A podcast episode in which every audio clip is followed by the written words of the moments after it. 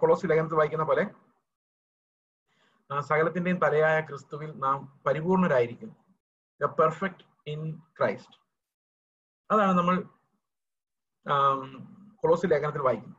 അപ്പോൾ കർത്താവിൽ നമ്മൾ ഇരിക്കുന്നിടത്തോളം കാലം ഇൻ ക്രൈസ്റ്റ് പൊസിഷൻ എപ്പോഴും നമ്മൾ പെർഫെക്റ്റ് ആണ്. We are counted perfect that doesn't mean we are really perfect നമുക്ക് ദൈവം ഒരു കരുണയിൽ നമ്മളെ വിശുദ്ധരെന്ന് വിളിക്കുന്നതാണ്. അത് നമ്മളെ ശരിക്കും നമ്മുടെ വിളിയാണ് അത്. നമ്മളെ വിളിച്ചിരിക്കുന്നത് അഭിശുദ്ധിയിലേക്കാണ് പെർഫെക്ഷൻ ഇൻ ക്രൈസ്റ്റ് അപ്പൊ നമ്മുടെ മുമ്പിലുള്ളത് ആ ഓട്ടം എന്ന് പറയുന്നത് to be perfect in Christ ആണ്. അത് ഇൻ ക്രൈസ്റ്റ് എന്നുള്ള പൊസിഷൻ ദൈവം നമുക്ക് നൽകിയ ദാനമാണ്. Just as we were in Adam in the flesh we are in Christ by God's election ദൈവത്തിന്റെ തെരഞ്ഞെടുപ്പിനാൽ നമ്മൾ ക്രിസ്തുവിലാണ് ജനിച്ചതിനാൽ നമ്മൾ ആദമിലാണ്. ആദമിൽ ജനിച്ചവരിൽ കുറെ ആളുകൾ ക്രിസ്തുവിൽ ഉള്ളവരാണ് എന്ന് പറഞ്ഞാൽ by faith God elected them by foreseeing their faith അവരുടെ വിശ്വാസത്തെ ദൈവം നീതിയായി കണക്കിട്ട് തിരഞ്ഞെടുക്കപ്പെട്ടവരാണ്. ഞാനിത് അത്ര വിശദീകരിച്ചോ എന്ന് എനിക്കറിയില്ല. പക്ഷെ we will get it as we are progressing വിശുദ്ധ സഹോദരന്മാരെ അതായത് യേശുക്രിസ്തുവിന്റെ ക്യാരക്ടർ ഒരു മനുഷ്യനിലേക്ക് പകരുന്നതിനെയാണ് ശരിക്കും പുതിയ നിയമത്തിലെ വിശുദ്ധീകരണം എന്ന പദം കൊണ്ട് വിവക്ഷിക്കുന്നത്. വിശുദ്ധീകരണം എന്ന് പറഞ്ഞാൽ നമ്മൾ ചെയ്യുന്ന പ്രവർത്തികളല്ല ആത്മാവിന്റെ വിശുദ്ധീകരണമാണ്. ആത്മാവാണ് നമ്മളെ വിശുദ്ധീകരിക്കുന്നത്. അപ്പൊ ആത്മാവിന്റെ വിശുദ്ധീകരണം പ്രാപിച്ച് നാം ദൈവത്തെ അനുസരിക്കുന്നവരായി മാറുക. അതാണ് പത്രോസിന്റെ ലേഖനം നമ്മൾ പത്രോസിന്റെ ലേഖനത്തിൽ കണ്ടത്. അപ്പോൾ വിശുദ്ധനെ നമ്മളെ വിളിക്കുന്നത് എന്തുകൊണ്ടാണ്? ആത്മാവുള്ളവർ ആത്മാവിന്റെ സ്വഭാവം സ്വീകരിക്കുന്നവർ ജഡത്തെ അനുസരിച്ച് നടക്കാതെ നമ്മുടെ ഉള്ളിൽ ആത്മാവിന്റെ ഗൈഡൻസ് ലഭിക്കുന്ന എല്ലാവരെയും നമ്മൾ കരുതുന്നത് വിശുദ്ധരെന്നാണ്. കാരണം അവരിൽ ദൈവത്തിന്റെ കർത്താവിന്റെ ദിവ്യ സ്വഭാവം പകർത്തപ്പെടുന്നുണ്ട്. ഓക്കെ അടുത്ത വാക്യം സ്വർഗീയ വിളിക്ക് ഓഹരിക്കാരായുള്ളവരെ. വിശുദ്ധ സഹോദരന്മാരെ സ്വർഗീയ വിളിക്ക് ഓഹരിക്കാരായുള്ളവരെ നാം സ്വീകരിച്ചു പറയുന്ന അപ്പോസ്തലനും മഹാപുരോഹിതനുമായ യേശുവിനെ ശ്രദ്ധിച്ചു നോക്കുക രണ്ട് കാര്യങ്ങളാണ് യേശുക്രിസ്തുവിനെ കുറിച്ച് പറയാനോട് ഉപയോഗിച്ചിരിക്കുന്നത്. ഒന്ന് അപ്പോസ്തലൻ മറ്റൊന്ന് മഹാപുരോഹിതൻ. ഈ അപ്പോസ്തലൻ എന്നുള്ള വാക്ക് ശരിക്കും നമ്മൾ പലപ്പോഴും ഉദ്ദേശിക്കുന്നത് യേശുക്രിസ്തുവിന്റെ ശിഷ്യന്മാരെയും പൗലോസിനെയും കുറിച്ചൊക്കെ പറയാൻ വേണ്ടിയാണ്. എന്നാൽ ഇവിടെ യേശുക്രിസ്തുവിനെ തന്നെയാണ് അപ്പോസ്തലൻ എന്ന് വിളിച്ചിരിക്കുന്നത്. അതിന്റെ കാരണം അപ്പോസ്തലൻ എന്ന വാക്കിന്റെ ശരിയായ അർത്ഥം അയക്കപ്പെട്ടവൻ എന്നാണ്. അപ്പൊ ശരിക്കും മിസ്യോ ഡേ ദൈവത്തിന്റെ മിഷൻ. സർപ്പത്തിന്റെ തലയെ തകർക്കാൻ ദൈവം പറഞ്ഞുവിട്ട ദൈവപുത്രനായ ക്രിസ്തു ആണ് ശരിക്കും സ്വർഗത്തിൽ നിന്ന് അയക്കപ്പെട്ട അപ്പോസ്തലൻ. വൺ ഹു ഈസ് സെന്റ് എന്നാണ് അപ്പോസ്തലൻ എന്ന വാക്കിന്റെ അർത്ഥം. അപ്പൊ ഉയരത്തിൽ നിന്ന് വന്നവൻ പിതാവ് അയച്ചവൻ പിതാവിന്റെ പ്രതിനിധിയായി വന്നവൻ എന്നൊക്കെയുള്ള അർത്ഥത്തിലാണ് നമ്മൾ അപ്പോസ്തലൻ എന്ന വാക്ക് ക്രിസ്തുവിനെ ഉദ്ദേശിച്ച് പറയുന്നത്. അടുത്ത വാക്ക് മഹാപുരോഹിതൻ എന്ന വാക്ക് മഹാപുരോഹിതൻ. എന്തുകൊണ്ടാണ് യേശുക്രിസ്തു മഹാപുരോഹിതനാകുന്നത് എന്നുള്ള വാക്യം നമ്മൾ ഭാഗങ്ങൾ നമ്മൾ നാല് അഞ്ച് ആറ് ഏഴ് അധ്യായങ്ങളിൽ യേശുവിന്റെ മഹാപൗരോഹിത്യമാണ് ഡിസ്കസ് ചെയ്യുന്നത്. എബ്രായ ലേഖനത്തിന്റെ ഒരു പ്രധാനപ്പെട്ട തീം എന്ന് പറയുന്നത് യേശു ക്രിസ്തുവിന്റെ ഹൈപ്രീസ്ലി മിനിസ്ട്രിയാണ് ആ ഹൈപ്രീസ്ലി മിനിസ്ട്രി നാലാം അധ്യായത്തിൽ തുടങ്ങി പത്താം അധ്യായം വരെ വളരെ പ്രകടമായി എക്സ്പ്ലെയിൻ ചെയ്യപ്പെട്ടിട്ടുണ്ട്. നാലും അഞ്ചും ആറും ഏഴും ആണ് ശരിക്കും അത് മൽക്കിസിദേക്കിന്റെ ക്രമപ്രകാരമുള്ള ഒരു പൗരോഹിത്യത്തിന്റെ എക്സ്പ്ലനേഷൻ നമ്മൾ കാണും പത്താം അധ്യായം വരെ ഉണ്ട്. യേശുക്രിസ്തുവിന്റെ മഹാപൗരോഹിത്യത്തെ കുറിച്ചുള്ള എക്സ്പ്ലനേഷൻ ഇവിടെ പറയുന്ന നാം സ്വീകരിച്ച് പറയുന്നത് ദൈവത്താൽ അയക്കപ്പെട്ട നമുക്കായി നൽകപ്പെട്ട മഹാപുരോഹിതനുമായ യേശുവിനെയാണ്. ആ യേശുവിനെയാണ് നമ്മൾ എപ്പോഴും ശ്രദ്ധിച്ച് നോക്കേണ്ടത്. നമ്മുടെ സ്വർഗീയമായ വിളിയുടെ ഓഹരി നമുക്കുണ്ടെങ്കിൽ നമുക്ക് എപ്പോഴും നാം സ്വീകരിച്ച് പറയുന്ന അപ്പോസ്തലിനും മഹാപുരോഹിതനുമായ യേശുവിനെയാണ് സൂക്ഷിച്ചു നോക്കേണ്ടത്. അപ്പൊ അതിന്റെ എക്സാമ്പിൾ പറയുന്നത് മോശ ദൈവഭവനത്തിലൊക്കെയും വിശ്വസ്തനായിരുന്ന പോലെ യേശുവും തന്നെ നിയമിച്ചാക്കിയവന് വിശ്വസ്തനാണ് ഓക്കെ അടുത്ത വാക്യം. ഭവനത്തെക്കാളും ഭവനം ചമച്ചവൻ അധികം മാനമുള്ളത് പോലെ യേശുവും മോശയേക്കാൾ അധികം മഹത്വത്തിന് യോഗ്യൻ എന്ന് എണ്ണിയിരിക്കുന്നു. അപ്പൊ ഈ ദൈവത്വവും മനുഷ്യത്വവും തമ്മിലുള്ള ആ ഒരു ടെൻഷൻ ടെൻഷൻ എന്ന് പറഞ്ഞാൽ കർത്താവിനല്ല അത് മനസ്സിലാക്കാനുള്ള നമ്മുടെ ടെൻഷൻ. അതാണ് ആ വാക്യത്തിൽ കാണുന്നത്. അവിടെ പറയുന്നത് ചമച്ചവൻ ആണ് യോഗ്യൻ. ഈ ഭവനത്തെ ചമച്ചവൻ അവനാണ്. എല്ലാം ഉളവായത് അവനാലാണ്.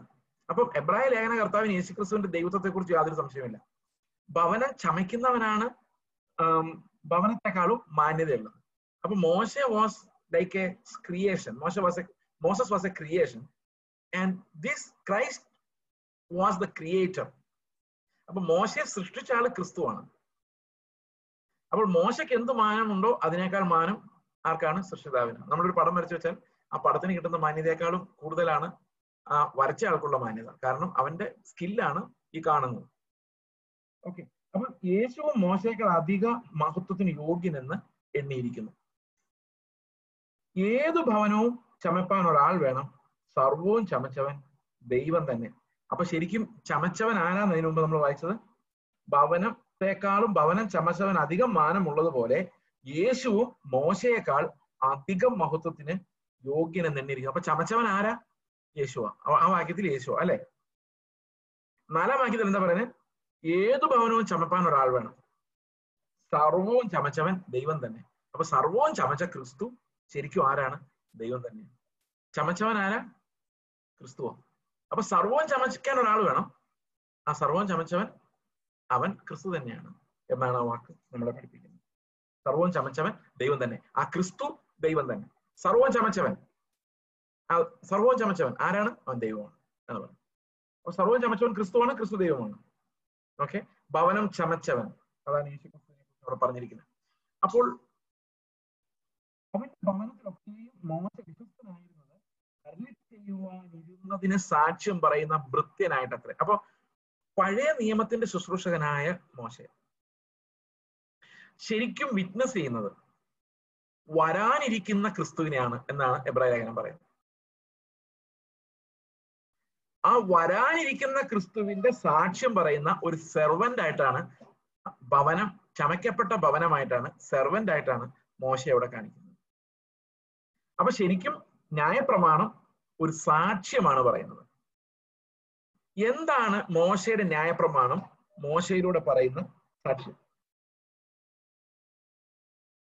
നമുക്കത് റോമാലേഖനം മൂന്നാം അധ്യായത്തിലേക്ക് വരുമ്പോൾ നമുക്ക് അതിന്റെ ഒരു ഉത്തരം അവിടെ കാണാം. റോമാലേഖനം മൂന്നാം അധ്യായം. ഇരുപത്തി ഒന്ന് മുതലുള്ള വാക്യങ്ങൾ. ഇപ്പോൾ ദൈവത്തിന്റെ നീതി വിശ്വസിക്കുന്ന എല്ലാവർക്കും യേശു ക്രിസ്തുവിങ്കലെ വിശ്വാസത്താലുള്ള ദൈവനീതി തന്നെ ന്യായപ്രമാണം കൂടാതെ വെളിപ്പെട്ടു വന്നിരിക്കുന്നു. അപ്പൊ ദൈവത്തിന്റെ നീതി വെളിപ്പെട്ട് വന്ന ന്യായപ്രമാണം കൂടാതെയാ. പക്ഷേ ആ വെളിപ്പെട്ട് വന്ന നീതിക്ക് സാക്ഷ്യം പറഞ്ഞത് ന്യായപ്രമാണമാണ്. അടുത്ത വാക്യം നോക്കി. അതിന് ന്യായപ്രമാണവും പ്രവാചകന്മാരും സാക്ഷ്യം പറഞ്ഞു. യേശു ക്രിസ്തുവിന്റെ വെളിപ്പാട് യേശു ക്രിസ്തുവിനോട് വരാനിരിക്കുന്ന ദൈവനീതി രക്ഷ.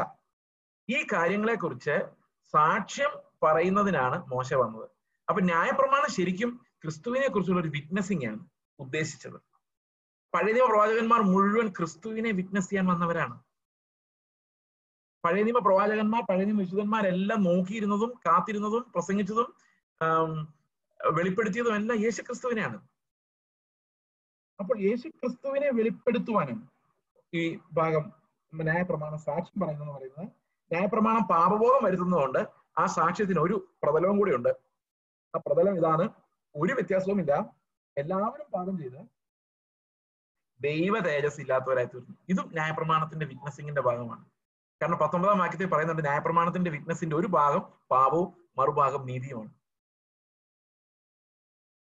ഒരു ഭാഗം പാപവും മറുഭാഗം നീതിയുമാണ്. ഞാൻ അതൊരു ചെറിയ എക്സാമ്പിൾ വഴി ഇത് എങ്ങനെയാണ് നിഴലായി മാറിയിരിക്കുന്നതെന്ന് ഞാൻ ഞാനൊന്ന് എക്സ്പ്ലെയിൻ ചെയ്യാൻ ശ്രമിക്കാം. എങ്ങനെയാണ് മോശ വിറ്റ്നസ് ചെയ്യുന്നത്? മോശ എന്നോട് പറയുവാന്ന് വെച്ചോ. ചേസേ സത്യം പറഞ്ഞാൽ ഒരു കരണം തരിച്ചാൽ മറ്റേ കരണം കാണിച്ചു കൊടുക്കണം. എന്നുള്ളതാണ് ശരിക്കുള്ള പ്രമാണം. പക്ഷെ ഞാൻ അവരോട് പറഞ്ഞത് പല്ലിന് പകരം പല്ല് കണ്ണിന് പകരം കണ്ണെന്ന് അതിനൊരു കാരണമുണ്ട്. കർത്താവായ യേശുമിശിക പറഞ്ഞ പോലെ മോശ അവരുടെ കഠിന ഹൃദയ നിമിത്തം അത്രേ അവരോട് അങ്ങനെ പറഞ്ഞത് എന്ന് പറയുന്ന പോലെ. പല്ലിന് പകരം പല്ല് എന്ന് മോശ പറയാനുള്ള കാരണം ഒരാൾ എന്റെ പല്ലെടുത്താൽ എന്റെ ഉള്ളിൽ നിന്നുണ്ടാകുന്ന റെസ്പോൺസ് എന്താണെന്നറിയോ? അവൻ എന്റെ ഒരു പല്ലെടുത്തു ബ്രദറെ അവന്റെ മുപ്പത്തിരണ്ട് പല്ലും. നോ നോ നോ അത് പറ്റത്തില്ല. ഒരു പല്ലിന് ഒരു പല്ല്. അത് തിന്മ തടയാൻ വേണ്ടിയാണ്. റെട്രിബ്യൂഷൻ തടയാൻ വേണ്ടി. ഒരു കണ്ണിന് ഒരു കണ്ണ് എടുത്തിട്ടുണ്ടെങ്കിൽ അവന്റെ രണ്ട് കണ്ണും ഞാൻ കുത്തി. നോ നോ നോ അത് ഒഫൻസാ ഒരു കണ്ണിന് ഒരു കണ്ണ്. അപ്പൊ ഇത് ആരോടെ പറഞ്ഞേക്കുന്നത് ഈ ന്യായപ്രമാണം ആരോടെ പറഞ്ഞേക്കുന്നത് ഈ പല്ലെടുത്ത് പറിക്കാൻ പോകാൻ സാധ്യതയുള്ളവരുടെ ന്യായപ്രമാണം പറയുന്നത്. അടങ്ങിയിരിക്കെ ഒരു പല്ലെടുത്താണ്. അപ്പൊ മോശ എന്നോട് പറയുവാണ് സത്യം പറഞ്ഞാൽ ദൈവത്തിന്റെ നീതി അതല്ല. ദൈവത്തിന്റെ നീതി ഒരു നിഴൽ മാത്രമാണ് ഇത് അവൻ ഈവിൽ തടയാൻ ശ്രമിക്കുകയാണ് ന്യായപ്രമാണത്തിലൂടെ. ഓക്കെ പക്ഷെ മനുഷ്യന്റെ ഈവിൽ മനുഷ്യന്റെ തിന്മ അതിലൂടെ വെളിപ്പെട്ട് വരിക ചെയ്തത്. തടഞ്ഞു. പക്ഷെ എന്തുമാത്രം തിന്മ ഉള്ളിൽ ഉണ്ടായിരുന്നു എന്ന് ഈ ന്യായ പ്രമാണത്താൽ വെളിപ്പെട്ടു പോകുന്നു ഓക്കെ അപ്പോൾ ഒന്ന് ആലോചിച്ച് നോക്കിയേ. മോശനോട് പറയാണ് ഒരു കരണം തടിച്ചാൽ മറ്റേ കരണം കാണിച്ചു കൊടുക്കണമെന്നാണ് ദൈവത്തിന്റെ ഇഷ്ടം. പക്ഷെ ഞാൻ അവരുടെ ദുഷ്ടഹൃദയ നിമിത്തം അങ്ങനെ പറഞ്ഞതേ ഉള്ളൂ എന്ന് മോശ എന്നോട് പറഞ്ഞാൽ ഞാൻ മോശയോട് ഒരു ചോദ്യം ചോദിക്കാൻ സാധ്യതയുണ്ട്. ആ ചോദ്യം എന്താണെന്നറിയോ?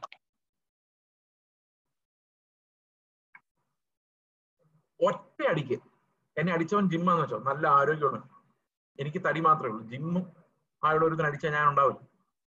ഒറ്റ അടി കരണത്തിന് കിട്ടിയപ്പോഴേക്കും എന്റെ മൂക്കിൽ നിന്ന് വായിന്നെല്ലാം ബ്ലഡ് വരാൻ തുടങ്ങി എന്ന് വിചാരിച്ചു? എന്ന് പറഞ്ഞാൽ അത്ര ബ്രെയിനിലാണോ ഡാമേജ് എവിടെയാണെന്ന് അറിയത്തില്ല. അത്ര ഭയങ്കര ഡാമേജ് അപ്പൊ എന്നോട് മോശം പറയാണ് നീ മറ്റേ കാരനോട് കാണിച്ചു കൊടുത്തോ? അപ്പൊ ഞാൻ ചോദിക്കും ഞാൻ അടുത്ത അടിക്ക് ഞാൻ ചാവും. ചത്തുപോയാൽ എനിക്ക് എന്ത് കിട്ടും? അപ്പൊ മോശ പറയും നീ ആവർത്തന പുസ്തകത്തിലേക്ക് നോക്ക്. എന്തുമാത്രം അനുഗ്രഹങ്ങൾ അനുസരിക്കുന്നവർ കിട്ടുന്നറിയോ നിന്നെ ദേശത്ത് മാനിക്കും നിന്റെ തലമുറ അനുഗ്രഹിക്കും നിന്റെ ആടുപാടുകൾ അനുഗ്രഹിക്കും നിന്നെ അനുഗ്രഹ വിഷയമാക്കും. ഞാൻ പറയും എന്റെ മോശ ഞാൻ ചത്തുപോയ ശേഷം എന്റെ ആടുകളെ അനുഗ്രഹിച്ചിട്ട് എന്ത് കാണിക്കും അപ്പൊ ഇത്രയും വലിയ പ്രമാണം ഞാൻ അനുസരിച്ച് തല്ലും കൊണ്ട് ചത്തുപോയ ശേഷം എന്റെ ആടുകളെ അനുഗ്രഹിക്കുമെന്ന് പറഞ്ഞാൽ അതുകൊണ്ട് എന്ത് ഇനി എനിക്ക് എന്ത് ബെനിഫിറ്റാ ഉള്ളത്? ആടുകളെയും മാടുകളെ അനുഗ്രഹിക്കുവാണെങ്കിൽ ഞാൻ ജീവിച്ചിരിക്കുമ്പോ വേണ്ടേ? എങ്കിലല്ലേ എനിക്ക് എന്റെ മക്കളുടെ മേൽ വരുന്ന അനുഗ്രഹവും തലമുറയുടെ അനുഗ്രഹവും കണ്ട് ദീർഘായുസം കൂടെ വേണ്ടേ?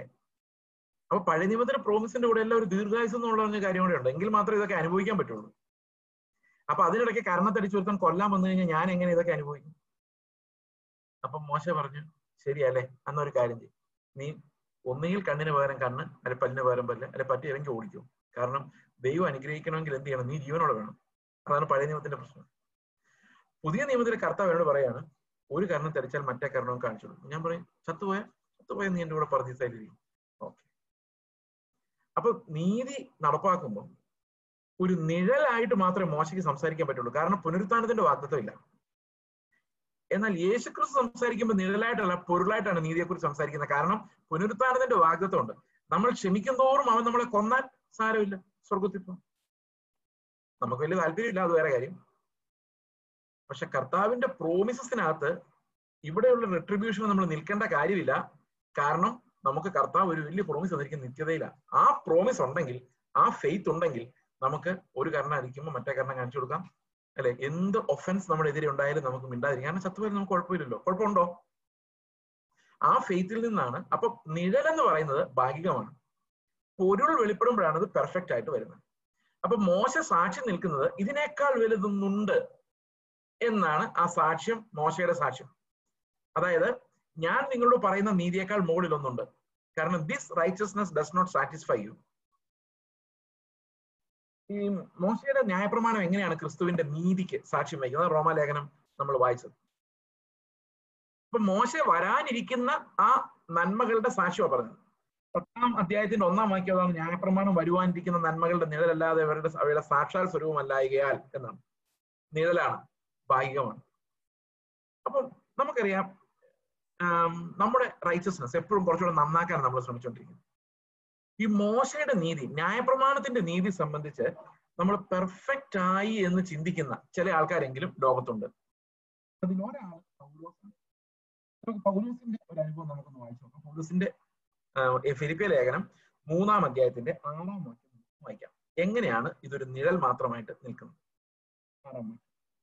പൗലോസ് പറയാണ് ശുഷ്കാന്തി സംബന്ധിച്ച് സഭ ഉപദ്രവിച്ചവൻ ന്യായപ്രമാണത്തിലെ നീതി സംബന്ധിച്ച് അനിന്ത്യൻ അനിന്ത്യൻ എന്ന് പറഞ്ഞ blameless blameless in the law blameless നിയമപ്രകാരം ന്യായപ്രമാണ പ്രകാരം ഒരു തെറ്റും ഇല്ലാത്തവൻ. ഇനി ഒൻപതാം വാക്യം പറയുന്നത്. അങ്ങനെയൊക്കെ ആണെങ്കിലും ഞാൻ ക്രിസ്തുവിനെ നേടേണ്ടതിനും ന്യായപ്രമാണത്തിൽ നിന്നുള്ള എന്റെ സ്വന്തം നീതി അല്ല കണ്ടോ? പെർഫെക്റ്റ് ആയിരുന്നു. പക്ഷെ അത് കൂടുതൽ ദാഹം ഉണ്ടാക്കുന്നു. പോരാന്നുള്ളൊരു ഫീലിംഗ് ഉണ്ടാക്കുന്നു. പൗലോസിന് അങ്ങനെ ഉണ്ടാക്കിയത്. പരീക്ഷന്മാർക്ക് അങ്ങനെ ഉണ്ടായില്ല. കാരണം കർത്താവുമായിട്ട് എൻകൗണ്ടർ വന്നില്ല. കർത്താവുമായിട്ട് എൻകൗണ്ടർ വരുമ്പം എത്ര വലിയ നീതിമാനോ അയ്യോ ഞാൻ പാവിയാണെന്ന് തോന്നണം. അല്ലെങ്കിൽ കർത്താവുമായിട്ടുള്ള എൻകൗണ്ടർ വന്നിട്ടില്ല എന്നർത്ഥം. പരീക്ഷന്മാർക്കൊന്നും അത് വന്നില്ല. ചുമക്കാരനും പരീക്ഷനും പ്രാർത്ഥിക്കാൻ പോയപ്പം മുമ്പിൽ നിന്ന പരീക്ഷൻ ചിന്തിച്ചത് അവൻ പെർഫെക്റ്റ് ആയി എന്നാണ് പക്ഷെ പൗലോസ് ചിന്തിക്കുന്ന അങ്ങനെയല്ല. കാരണം പൗലോസ് കർത്താവുമായി ഒരു എൻകൗണ്ടറിൽ വന്നു. എൻകൗണ്ടറിൽ വന്നു കഴിയുമ്പോഴേക്കും അവന് നിഴലിൽ തൃപ്തിപ്പെടാൻ പറ്റുന്നില്ല. പൗലോസ് ഒമ്പതാം വാക്യത്തിൽ പറയാണ് ഞാൻ ക്രിസ്തുവിനെ നേടേണ്ടതിനും ന്യായപ്രമാണത്തിൽ നിന്നുള്ള എന്റെ സ്വന്തം നീതി അല്ല. പിന്നെയോ? ക്രിസ്തുവിങ്കലുള്ള വിശ്വാസം മൂലം ദൈവം വിശ്വസിക്കുന്നവർക്ക് നൽകുന്ന നീതി തന്നെ ലഭിച്ച്. അപ്പൊ വേറൊരു നീതിയാണ് വേറൊരു നീതി. നീതി തന്നെ ലഭിച്ച് അവനിൽ ഇരിക്കേണ്ടതിന് അപ്പം രണ്ട് തലമാണ്. ഒന്ന് നമുക്ക് ഭൗതികമായി സാധിക്കുന്ന ന്യായപ്രമാണത്തിന്റെ തലം. അവിടെ അതനുസരിച്ച് കഴിയുമ്പോൾ അത് എന്റെ നീതി എനിക്കൊരു ഗമയുണ്ട് അതിനകത്ത്. ഞാൻ അതിനൊരു ഇല്ലസ്ട്രേഷൻ പറയാം. ഞാൻ ഒരു നാല് വർഷം മുമ്പ് എറണാകുളത്ത് തൃപ്പൂണിത്തുറയിലെ ഒരു രണ്ട് വർഷത്തോളം ജീവിച്ചിരുന്നു ഞങ്ങളുടെ കുടുംബമായിട്ട്. അന്ന് ഞങ്ങൾ ആരാധനയ്ക്ക് കൂടിക്കൊണ്ടിരുന്നത് ഇവിടെ കൊച്ചിയിലാണ്. അപ്പൊ ഞങ്ങൾ എല്ലാ ദിവസവും എല്ലാ സൺഡേയും രാവിലെ എല്ലാ സൺഡേയും രാവിലെ ബൈക്കിൽ ആ തൃപ്പൂണിത്തുറയിൽ നിന്ന് ഈ തോപ്പുംപടി അടുത്തുള്ള സ്ഥലം വരെ വരും. അപ്പോ സാധാരണഗതിയിൽ മൂന്ന് ബ്രിഡ്ജ് കടന്നാണ് ഞങ്ങൾ വരുന്നത്. കായലാണ്. ഈ മൂന്ന് ബ്രിഡ്ജ് കഴിഞ്ഞാണ് ഞങ്ങൾ തോപ്പുംപടിയിൽ എത്തുന്നത് ഇവിടെ എത്തുന്നത് ഓക്കെ അപ്പൊ ഇവിടെ വന്നു കഴിയുമ്പോൾ നമുക്ക് പറയാം ഓ ഞങ്ങൾ ചർച്ചിലെത്തി. നമ്മുടെ പലരുടെ അനുഭവം ഇതാണ്. നമ്മൾ ഏതൊക്കെയോ സ്ഥലത്തായിരുന്നു നാട് വിട്ട് വീട് വിട്ട് നാമതേയ കൂട്ടം വിട്ട് കാഠിന്യമാം ശോധനയിൽ യാനം ചെയ്ത് അവസാനം ചർച്ചിലെത്തി. അല്ലെ? കറക്റ്റ് അല്ലേ ഞാൻ പറഞ്ഞു? ചർച്ചിലെത്തി. അപ്പൊ നമുക്കൊരു ഗമയുണ്ട്. ഗമ എന്താന്ന് വെച്ച് കഴിഞ്ഞാൽ ഞങ്ങൾ വില കൊടുത്തിറങ്ങിയ ഒരാ ബ്രദറെ കേട്ടിട്ടുണ്ടത് നമുക്കൊരു ഗമയുണ്ട്. എന്താ ഗമ? നമ്മുടെ നാടും വീടും നാമതയ കൂട്ടം എല്ലാം വിട്ട് കാഠിന്യമാം ശോധനയിൽ യാനം ചെയ്ത് കഷ്ടപ്പെട്ട് നമുക്ക് ഈ ബൈക്ക് ഉള്ളതുകൊണ്ടും ബ്രിഡ്ജ് ഉള്ളതുകൊണ്ടും അല്ലേ? അല്ലെങ്കിൽ മൂന്ന് കായലും നീന്തി വരണം എന്ന് വിചാരിച്ചോ. വളരെ കഠിനാധ്വാനം ചെയ്ത് അവിടെ എത്തിയെന്ന് വിചാരിച്ചോ. അല്ലെങ്കിൽ നടന്നാ വന്നെന്ന് വിചാരിച്ചോ. വരുമ്പോൾ നമുക്ക് സ്വാഭാവികമായ ഒരു ഗമയുണ്ട്. കാരണം ഒത്തിരി നമ്മൾ അങ്ങനെ നേടുന്നുണ്ട് നമ്മുടെ പ്രവൃത്തികളാൽ പക്ഷെ ഇവിടെ വന്നപ്പോഴാണ് മനസ്സിലായത് ഈ കായൽ നീന്തുന്നത് പോലെ അല്ല കർത്താവിന്റെ നീതി അത് അറബിക്കടൽ പോലെയാണെന്നുള്ള കാര്യം. ഇവിടെയാണ് മനുഷ്യൻ തകർന്നു പോകുന്നത്. ഈ കായൽ നീന്തുമ്പോഴെല്ലാം ചുറ്റും നീന്താൻ പാടുപെടുന്നവനെ നോക്കി പുച്ഛിക്കുകയുള്ളൂ. നീ എന്താടാ നീന്താത്തത്? നീന്തുന്ന എന്നെ കണ്ടുപിടിക്കടാ. ഇതാ ഇന്ന് പെന്തക്കോസിലെ സാക്ഷ്യങ്ങൾ മൊത്തം. ഞാൻ നീന്തിയത് കണ്ടോ എന്നുള്ളതാണ്. പ്രിയ സഹോദരങ്ങളെ നമ്മൾ അവിടെയെല്ലാം നീന്തി ചെന്ന് ലാസ്റ്റ് കർത്താവുമായി എൻകൗണ്ടറിൽ വരുമ്പോഴാണ് മനസ്സിലാകുന്നത്. എന്റെ എഫേർട്ടിനാൽ ഞാൻ നേടിയതൊന്നും എന്നെ എങ്ങും എത്തിച്ചില്ലെന്നും. എന്നെ എങ്ങും എത്തിച്ചില്ലെന്നും. ഇതെല്ലാം ചൂണ്ടുപലകളായിരുന്നെന്നും. ഇതെല്ലാം എന്നെ എത്തിക്കുന്നത് കർത്താവിന്റെ മനുഷ്യർക്ക് സർപ്പാസ് ചെയ്യാൻ പറ്റാത്ത നീതിയുടെ കടലിലേക്കാണെന്നും. അവിടെ അവൻ എന്നെ പിടിച്ചില്ലെങ്കിൽ എനിക്ക് നീന്താൻ പറ്റില്ല എന്നുള്ള കാര്യം എനിക്ക് മനസ്സിലാകുമ്പോഴാണ് ശരിക്കും ഈ ന്യായപ്രമാണത്തിന്റെ നിഴലിൽ നിന്ന് നമ്മൾ ക്രിസ്തു എന്ന പൊരുളിലേക്ക് വരുന്നത്. ഇത് എബ്രഹാമിന്റെ ലൈഫിൽ മോശയുടെ ലൈഫിലെല്ലാം ഉണ്ടായിരുന്നു. കർത്താവ് ക്രിസ്തുവിന്റെ പൊരുളിലേക്ക് അവർ വന്നിരുന്നു. അതെങ്ങനെ വന്നിരുന്നു നമുക്ക് പതിനൊന്നാം അദ്ദേഹത്തിൽ കാണാം. പഴയ നിയമത്തിലെ വിശുദ്ധന്മാരെല്ലാം ഈ പൊരുൾ അത് അവരുടെ ബുദ്ധിയിലല്ല ആത്മാവിൽ. അവർക്കത് മറഞ്ഞിരുന്നു ബുദ്ധിക്ക് മറഞ്ഞിരുന്നു. പക്ഷെ ആത്മാവിൽ ദൈവം അത് അവർക്ക് നൽകിയിരുന്നു. അത് എനിക്ക് തോന്നുന്നു നമ്മുടെ ബുദ്ധിക്ക് എത്താത്ത ഒരു വൻകാര്യമാണ് ശരിക്കും എബ്രാഹിം ലേഖനം പതിനൊന്നിന് സംഭവിക്കുന്നത്. കാരണം മോശയ്ക്ക് അറിയില്ല ഞാൻ ക്രിസ്തുവിന്റെ നിന്ദ ചുമക്കുന്ന എന്നുള്ള കാര്യം. Moses does not know. എബ്രഹാമിന് അറിയില്ല ഞാൻ ദൈവം അടിസ്ഥാനം വിട്ട് പണിയുന്ന കൈപ്പണിയെ പണിയുന്ന അടിസ്ഥാനമുള്ള ഒരു നഗരത്തിന് വേണ്ടിയാണ് ഞാൻ ഇതിലെ ടെന്റ് അടിച്ച് താമസിക്കുന്നത് എബ്രഹാമിന് ബുദ്ധി കൊണ്ട് അറിയില്ല പക്ഷെ ആത്മാവിൽ അറിയാം ആത്മാവിൽ അറിയാം അതുകൊണ്ട് അവന് ടെന്റ് അടിക്കാനേ താല്പര്യമുള്ളൂ. അവന് വേണ്ട. Is not satisfied with Canaan കാരണം എന്തുകൊണ്ട് തൃപ്തിയല്ല വെച്ചാൽ ആത്മാവിൽ ദൈവം അവൻ അറിയാതെ അവന്റെ ബുദ്ധി കൊണ്ട് അറിയാതെ തന്നെ നമ്മളെ കൊരിന്തിലേഖനത്തിൽ പറയുന്ന പോലെ ദൈവസന്നിധിയിൽ വിവശനായി. പൗരസ് പറയുന്ന പോലെ തലകറങ്ങി വീഴുന്നവരെല്ലാം പറഞ്ഞു. ദൈവസന്നിധിയിൽ വിവശനായി എന്ന് പറഞ്ഞാൽ അവിടെ ഒന്നും അങ്ങോട്ട് പറയാനില്ലാതെ ബുദ്ധി കൊണ്ടൊന്നും ഗ്രഹിക്കാതെ ആത്മാവിനെ തുറന്നു വെച്ച് കർത്താവിൽ നിന്ന് കേട്ട് ആ ഉരുൾ അവർ കണ്ടെത്തിയത് ഭയങ്കര അത്ഭുതമാണ്. അതാണ് എബ്രാഹിം ലേഖനത്തിൽ പറയുന്നത് നമ്മൾ അവർ അവരോടൊപ്പം പ്രാപിക്കുന്ന അവകാശങ്ങളെ കുറിച്ച് നമുക്ക് വേണ്ടി കാത്തിരുന്ന സാക്ഷികളായി മാറുന്നതിനെ കുറിച്ച് ഫോറിനേഴ്സ് അത് വെച്ച് കഴിഞ്ഞാൽ ജസ്റ്റിഫൈഡ് ബൈ ഫെയ്ത്ത് അത് ഒരു അത്ഭുതകരമായ വെളിപ്പ്. നമുക്ക് പതിനൊന്നാം മതി അതായത് ഞാൻ പറഞ്ഞ കുറച്ച് കൂടുതൽ കാര്യങ്ങൾ അവിടെ നമുക്ക് ചിന്തിക്കാനുണ്ട്. അത് നമുക്ക് അവിടെ നിർത്താം. ഓക്കെ അപ്പോൾ ഞാൻ ഈ പറഞ്ഞു വരുന്നത് ന്യായപ്രമാണം എന്ന് പറയുന്നത് ഒരു ചൂട് ചൂണ്ടുപലകയാണ് അപ്പൊ നമുക്ക് ഞാൻ നീതിയുടെ പല വരകൾ വരച്ച് പഠിപ്പിക്കും. അത് എന്താ യൂട്യൂബിലുണ്ട്. ഞാനത് ഇനി അത് പറഞ്ഞ് സമയം കളഞ്ഞില്ല. നമുക്ക് സമൂഹത്തിൽ മാന്യനായിട്ട് ജീവിക്കുന്ന ഒരാളോട് നമ്മൾ ഇന്ന് പറയുന്നത് എന്താ? അങ്ങനെ മാന്യനായിട്ട് ജീവിച്ചാൽ പോരാ. നിങ്ങൾ കുറച്ച് കാര്യമോട് ചെയ്യണം. രക്ഷിക്കപ്പെടണം സ്നാനപ്പെടണം. രക്ഷിക്കപ്പെടണം എന്നും പറയാറില്ല. ഞങ്ങളുടെ സഭയിൽ വരുന്നോന്ന് ചോദിക്കാറേ ഉള്ളൂ. എങ്ങനെയെങ്കിലും സഭയിൽ വന്ന ഒരു അഞ്ചാറ് ദിവസം അഞ്ചാറാഴ്ച കഴിയുമ്പോൾ പുള്ളിക്ക് ചെറിയൊരു മാനസാന്തരം ഇഷ്ടമൊക്കെ തോന്നും. അപ്പം പുള്ളിയെ പിടിച്ച് സ്നാനപ്പെടും ഇങ്ങനെയൊക്കെയാണ് ഇന്ന് പ്രോഗ്രസ് ചെയ്യുന്നത്. പിന്നെ ഇദ്ദേഹം ജീവിക്കുന്ന കുറച്ച് ബെറ്റർ ആയിട്ടാണ് കള്ളുകൂടി നിർത്തി സിഗരറ്റ് നേരത്തെ രഹസ്യമായിട്ട് ഇതിലേക്ക് കുടിക്കുക എന്നൊക്കെ നിർത്തി. പിന്നെ തിയേറ്ററിൽ പോകുന്ന പരിപാടി നിർത്തി. ഇങ്ങനെ കുറെ കാര്യങ്ങൾ നിർത്തി പുള്ളി ക്ലീൻ ആയി. അപ്പൊ നേരത്തെ ആൾ കുഴപ്പമില്ലായിരുന്നു. നിയമപരമായിട്ട് കറക്റ്റ് ആയിരുന്നു. സമൂഹത്തിൽ മാന്യനായിരുന്നു. ഇപ്പം സഭയ്ക്കകത്ത് മാന്യനായി. കാരണം അവിടെ വലിയ കുഴപ്പമില്ലാതായി. എല്ലാം ചെയ്യുന്നുണ്ട്. ദശാംശ സ്വത്രാഴ്ച എല്ലാം കൃത്യം കൃത്യമായിട്ട് ഏൽപ്പിക്കുന്നുണ്ട്. ആൾ റീസൺ ആണ് പാസ്റ്റർ എന്ന് പറഞ്ഞാൽ മുമ്പിൽ കാണും. പ്രാർത്ഥനയ്ക്ക് എല്ലാം മീറ്റിംഗിന് കൃത്യമായിട്ട് വരും. He's a good righteous man there അപ്പൊ ഓരോരോ തലങ്ങളാണ് പക്ഷെ സാധാരണ ആൾക്കാർ എന്ത് ചെയ്യുന്നു? അവിടെ അങ്ങ് തൃപ്തിപ്പെടും മതി. ഇപ്പൊ എത്ര ഓക്കെ ആയല്ലോ അത് മതി. എന്നെ പോലെ ആരുണ്ട്? ഈ അങ്ങനെ നമ്മൾ ഓരോ നീതിയുടെ വരയിൽ നമ്മൾ അങ്ങ് തൃപ്തരാകും ന്യായപ്രമാണത്തിന്റെ വരയിൽ പൗലോസ് തൃപ്തനായില്ല. അതെല്ലാം ചൂണ്ടുവലകൾ. അടുത്തൊരു പടി നമുക്കുണ്ട്. അടുത്തൊരു പടി നമുക്കുണ്ട്. അവസാനമാണ് യേശുക്രിസ്തുവിന്റെ നീതിയുടെ ബലം. അവിടെ മാത്രം പ്രവൃത്തികളാലല്ല ദൈവത്തിന്റെ കൃപയാൽ മാത്രം എത്താൻ പറ്റൂ. അത് ഇതിനേക്കാൾ എല്ലാം ഉന്നതമായ ദൈവിക നീതിയുടെ വെളിപ്പാടാണ്. ആ വെളിപ്പാടാണ് ഈ പുതിയ നിയമത്തിന്റെ അടിസ്ഥാനം.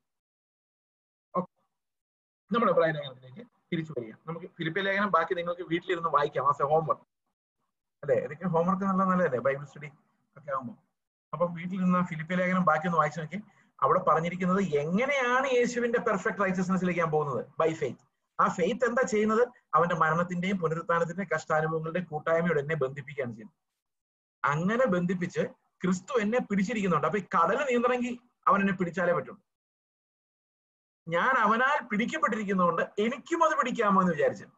അപ്പൊ കടൽ നീന്ത നമ്മളിപ്പോ കടൽ നീന്താൻ പോയി കഴിഞ്ഞാൽ നമ്മൾ നീന്ത നീന്തൽ അറിയാവുന്ന ഒരാളെ പിടിച്ചിട്ടൊന്നും കാര്യമില്ല. നമ്മുടെ കൈ കഴിച്ച് നമ്മൾ വീണു പോകും. എന്നാൽ നമ്മളെ ഹോൾഡ് ചെയ്യുന്ന ഒരാളുണ്ടെങ്കിൽ നമുക്ക് ധൈര്യമുണ്ട്. ഇത് അപ്പുറത്ത് എത്താൻ പറ്റും. അവനെ മുറുകെ പിടിക്കാനും പറ്റും. അപ്പം കർത്താവ് എന്നെ പിടിച്ചിരിക്കുന്നത് കൊണ്ട് ഞാൻ അവനെ പിടിച്ചിരിക്കുന്ന. നിങ്ങൾ പിന്നീട് ഓക്കെ അപ്പൊ എബ്രായ ലേഖനം മൂന്നാം അധ്യായത്തിലേക്ക് വരുമ്പോൾ അവന്റെ ഭവനത്തിലൊക്കെ മോശ വിശ്വസ്തനായിരുന്നത് അരുളി ചെയ്യുവാനിരുന്നതിന്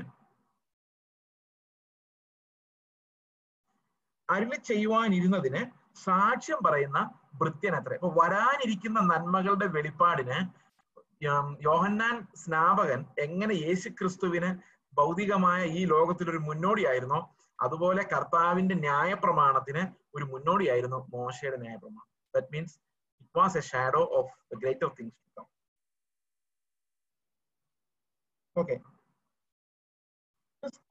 മോശ സാക്ഷ്യം പറയുന്ന ഭൃത്യനായിട്ടാണ് എന്നാൽ ക്രിസ്തു അങ്ങനല്ല. ക്രിസ്തു അവന്റെ ഭവനത്തിന്റെ അധികാരിയായ പുത്രനായിട്ട് തന്നെ. കേട്ടോ അപ്പൊ യേശു ക്രിസ്തുവിന്റെ സൃഷ്ടിയെക്കുറിച്ചും ഭവനത്തിന്റെ ഓണർഷിപ്പിനെ കുറിച്ചും സൃഷ്ടിയുടെ ഉടമസ്ഥതയെക്കുറിച്ചും പുത്രന്റെ അവകാശങ്ങളെ കുറിച്ചും പറയുന്നത്. അപ്പം യേശു ക്രിസ്തുവിന്റെ ദൈവത്തെ ദൈവത്വത്തെ ചോദ്യം ചെയ്തു കഴിഞ്ഞാൽ we are following someone who is not God എന്നുള്ള ഒരു ദുരിതത്തിലേക്ക് നമ്മൾ വരും. So that these verses confirm the deity of Christ Jesus പ്രത്യാശയുടെ ധൈര്യവും പ്രശംസയും നാം അവസാനത്തോളം മുറുകെ പിടിക്കൊണ്ടാൽ നാം തന്നെ അവന്റെ പവനം ആകുന്നു. ഈ പ്രത്യാശയുടെ ധൈര്യവും പ്രശംസയും.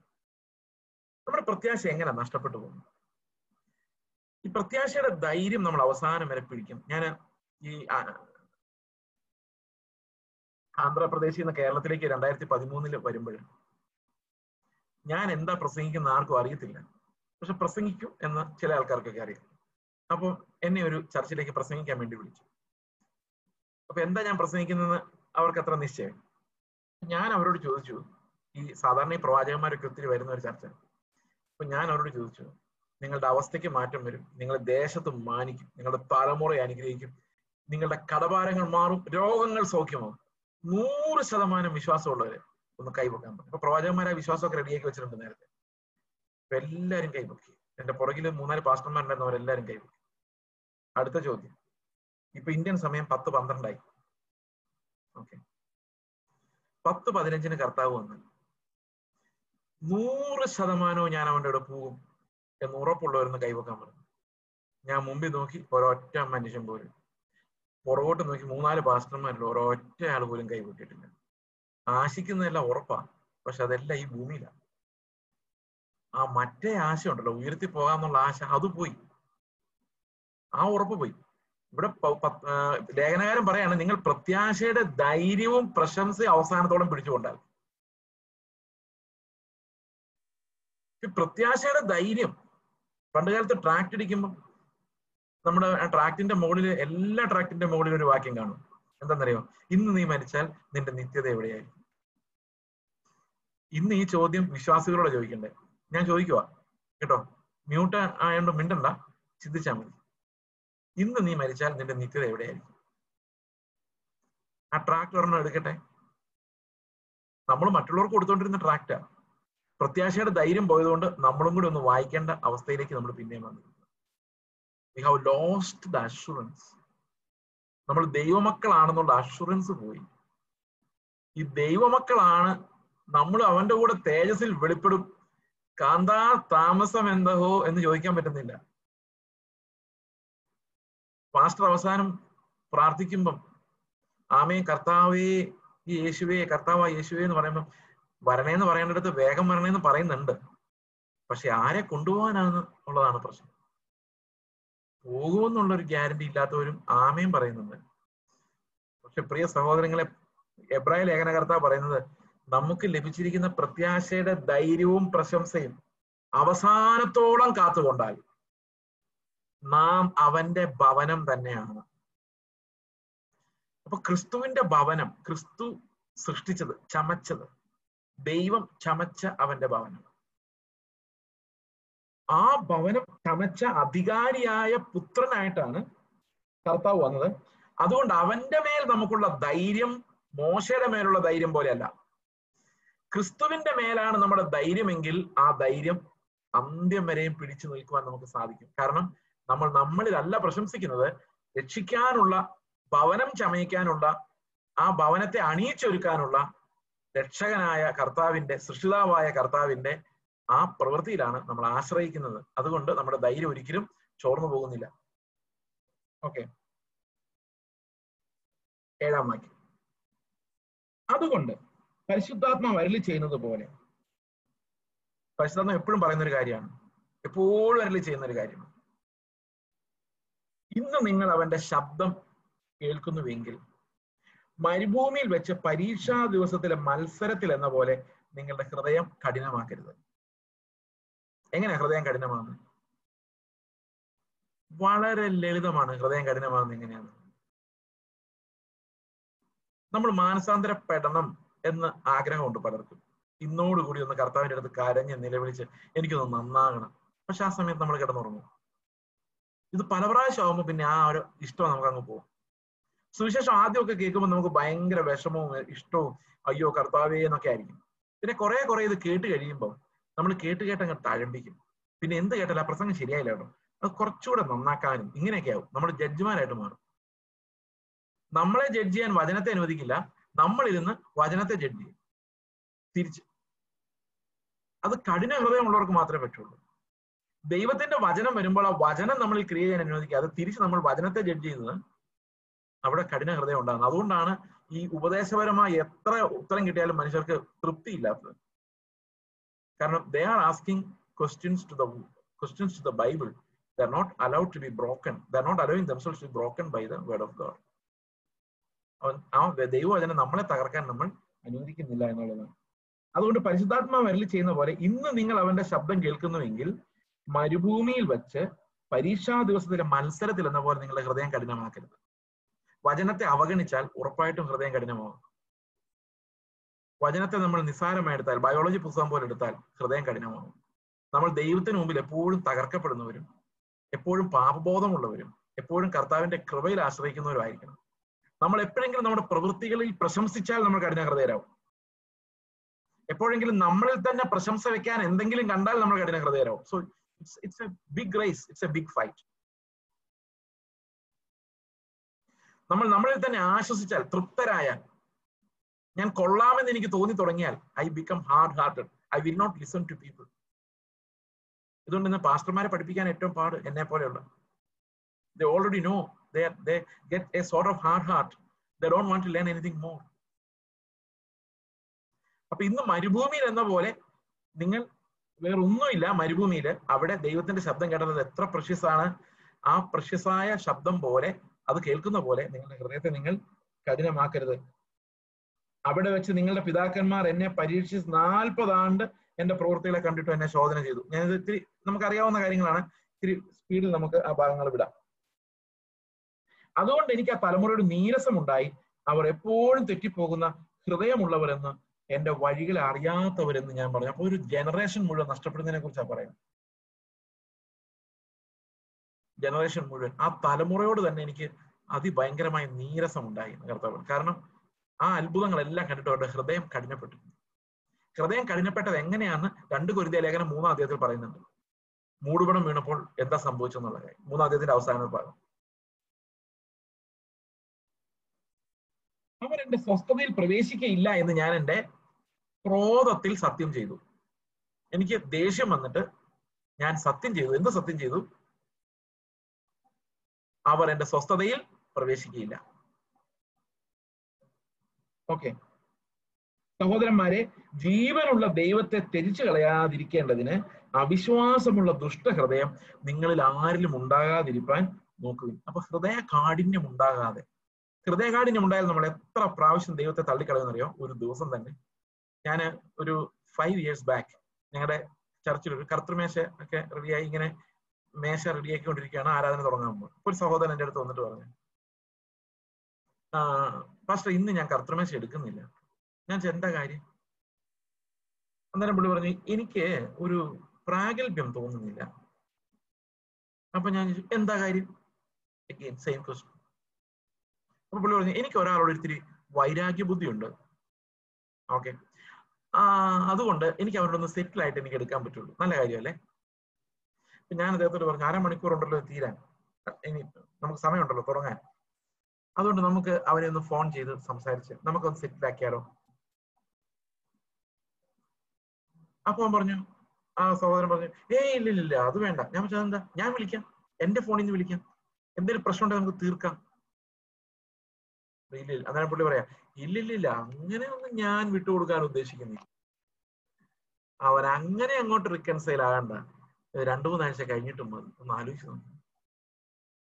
ഇതെന്ത് ഹൃദയവേദം കർത്താവ് പറയാണ് ദുഷ്കർമ്മികൾ നിമിത്തം നുറുങ്ങി എന്റെ ശരീരം നിങ്ങളുടെ മുമ്പിൽ ഇരിക്കുമ്പോൾ. നിങ്ങളൊരു ചെറിയ ഇഷ്ടക്കേടിന്റെ പേരിൽ ആളുകളോട് റിക്കൺസൈൽ ചെയ്യാതെ ക്ഷമിക്കാതെ കർത്താവിന്റെ ശരീരം പോകുന്ന വഴിക്ക് പോട്ടെ. എനിക്ക് അതിനേക്കാളും വലുത് എനിക്ക് അവനോടുള്ള വൈരാഗ്യമാണ്.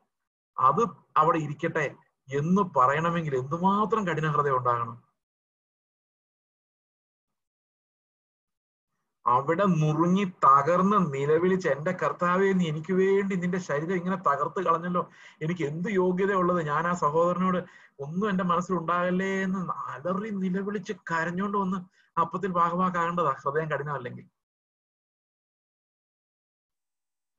എന്നിട്ട് നമ്മൾ വിശുദ്ധിയായിട്ട് പറയുന്നത് എന്താണെന്നറിയോ ഞാൻ കർത്തമേശ എടുത്തില്ല ബ്രദറെ. എനിക്ക് അത്ര പ്രാഗൽഭ്യം ഞാൻ പ്രാഗൽഭ്യം എടുക്കുന്നത് ശരിയല്ലല്ലോ. എന്താ പ്രാഗൽഭ്യം ഇല്ലാത്തത്?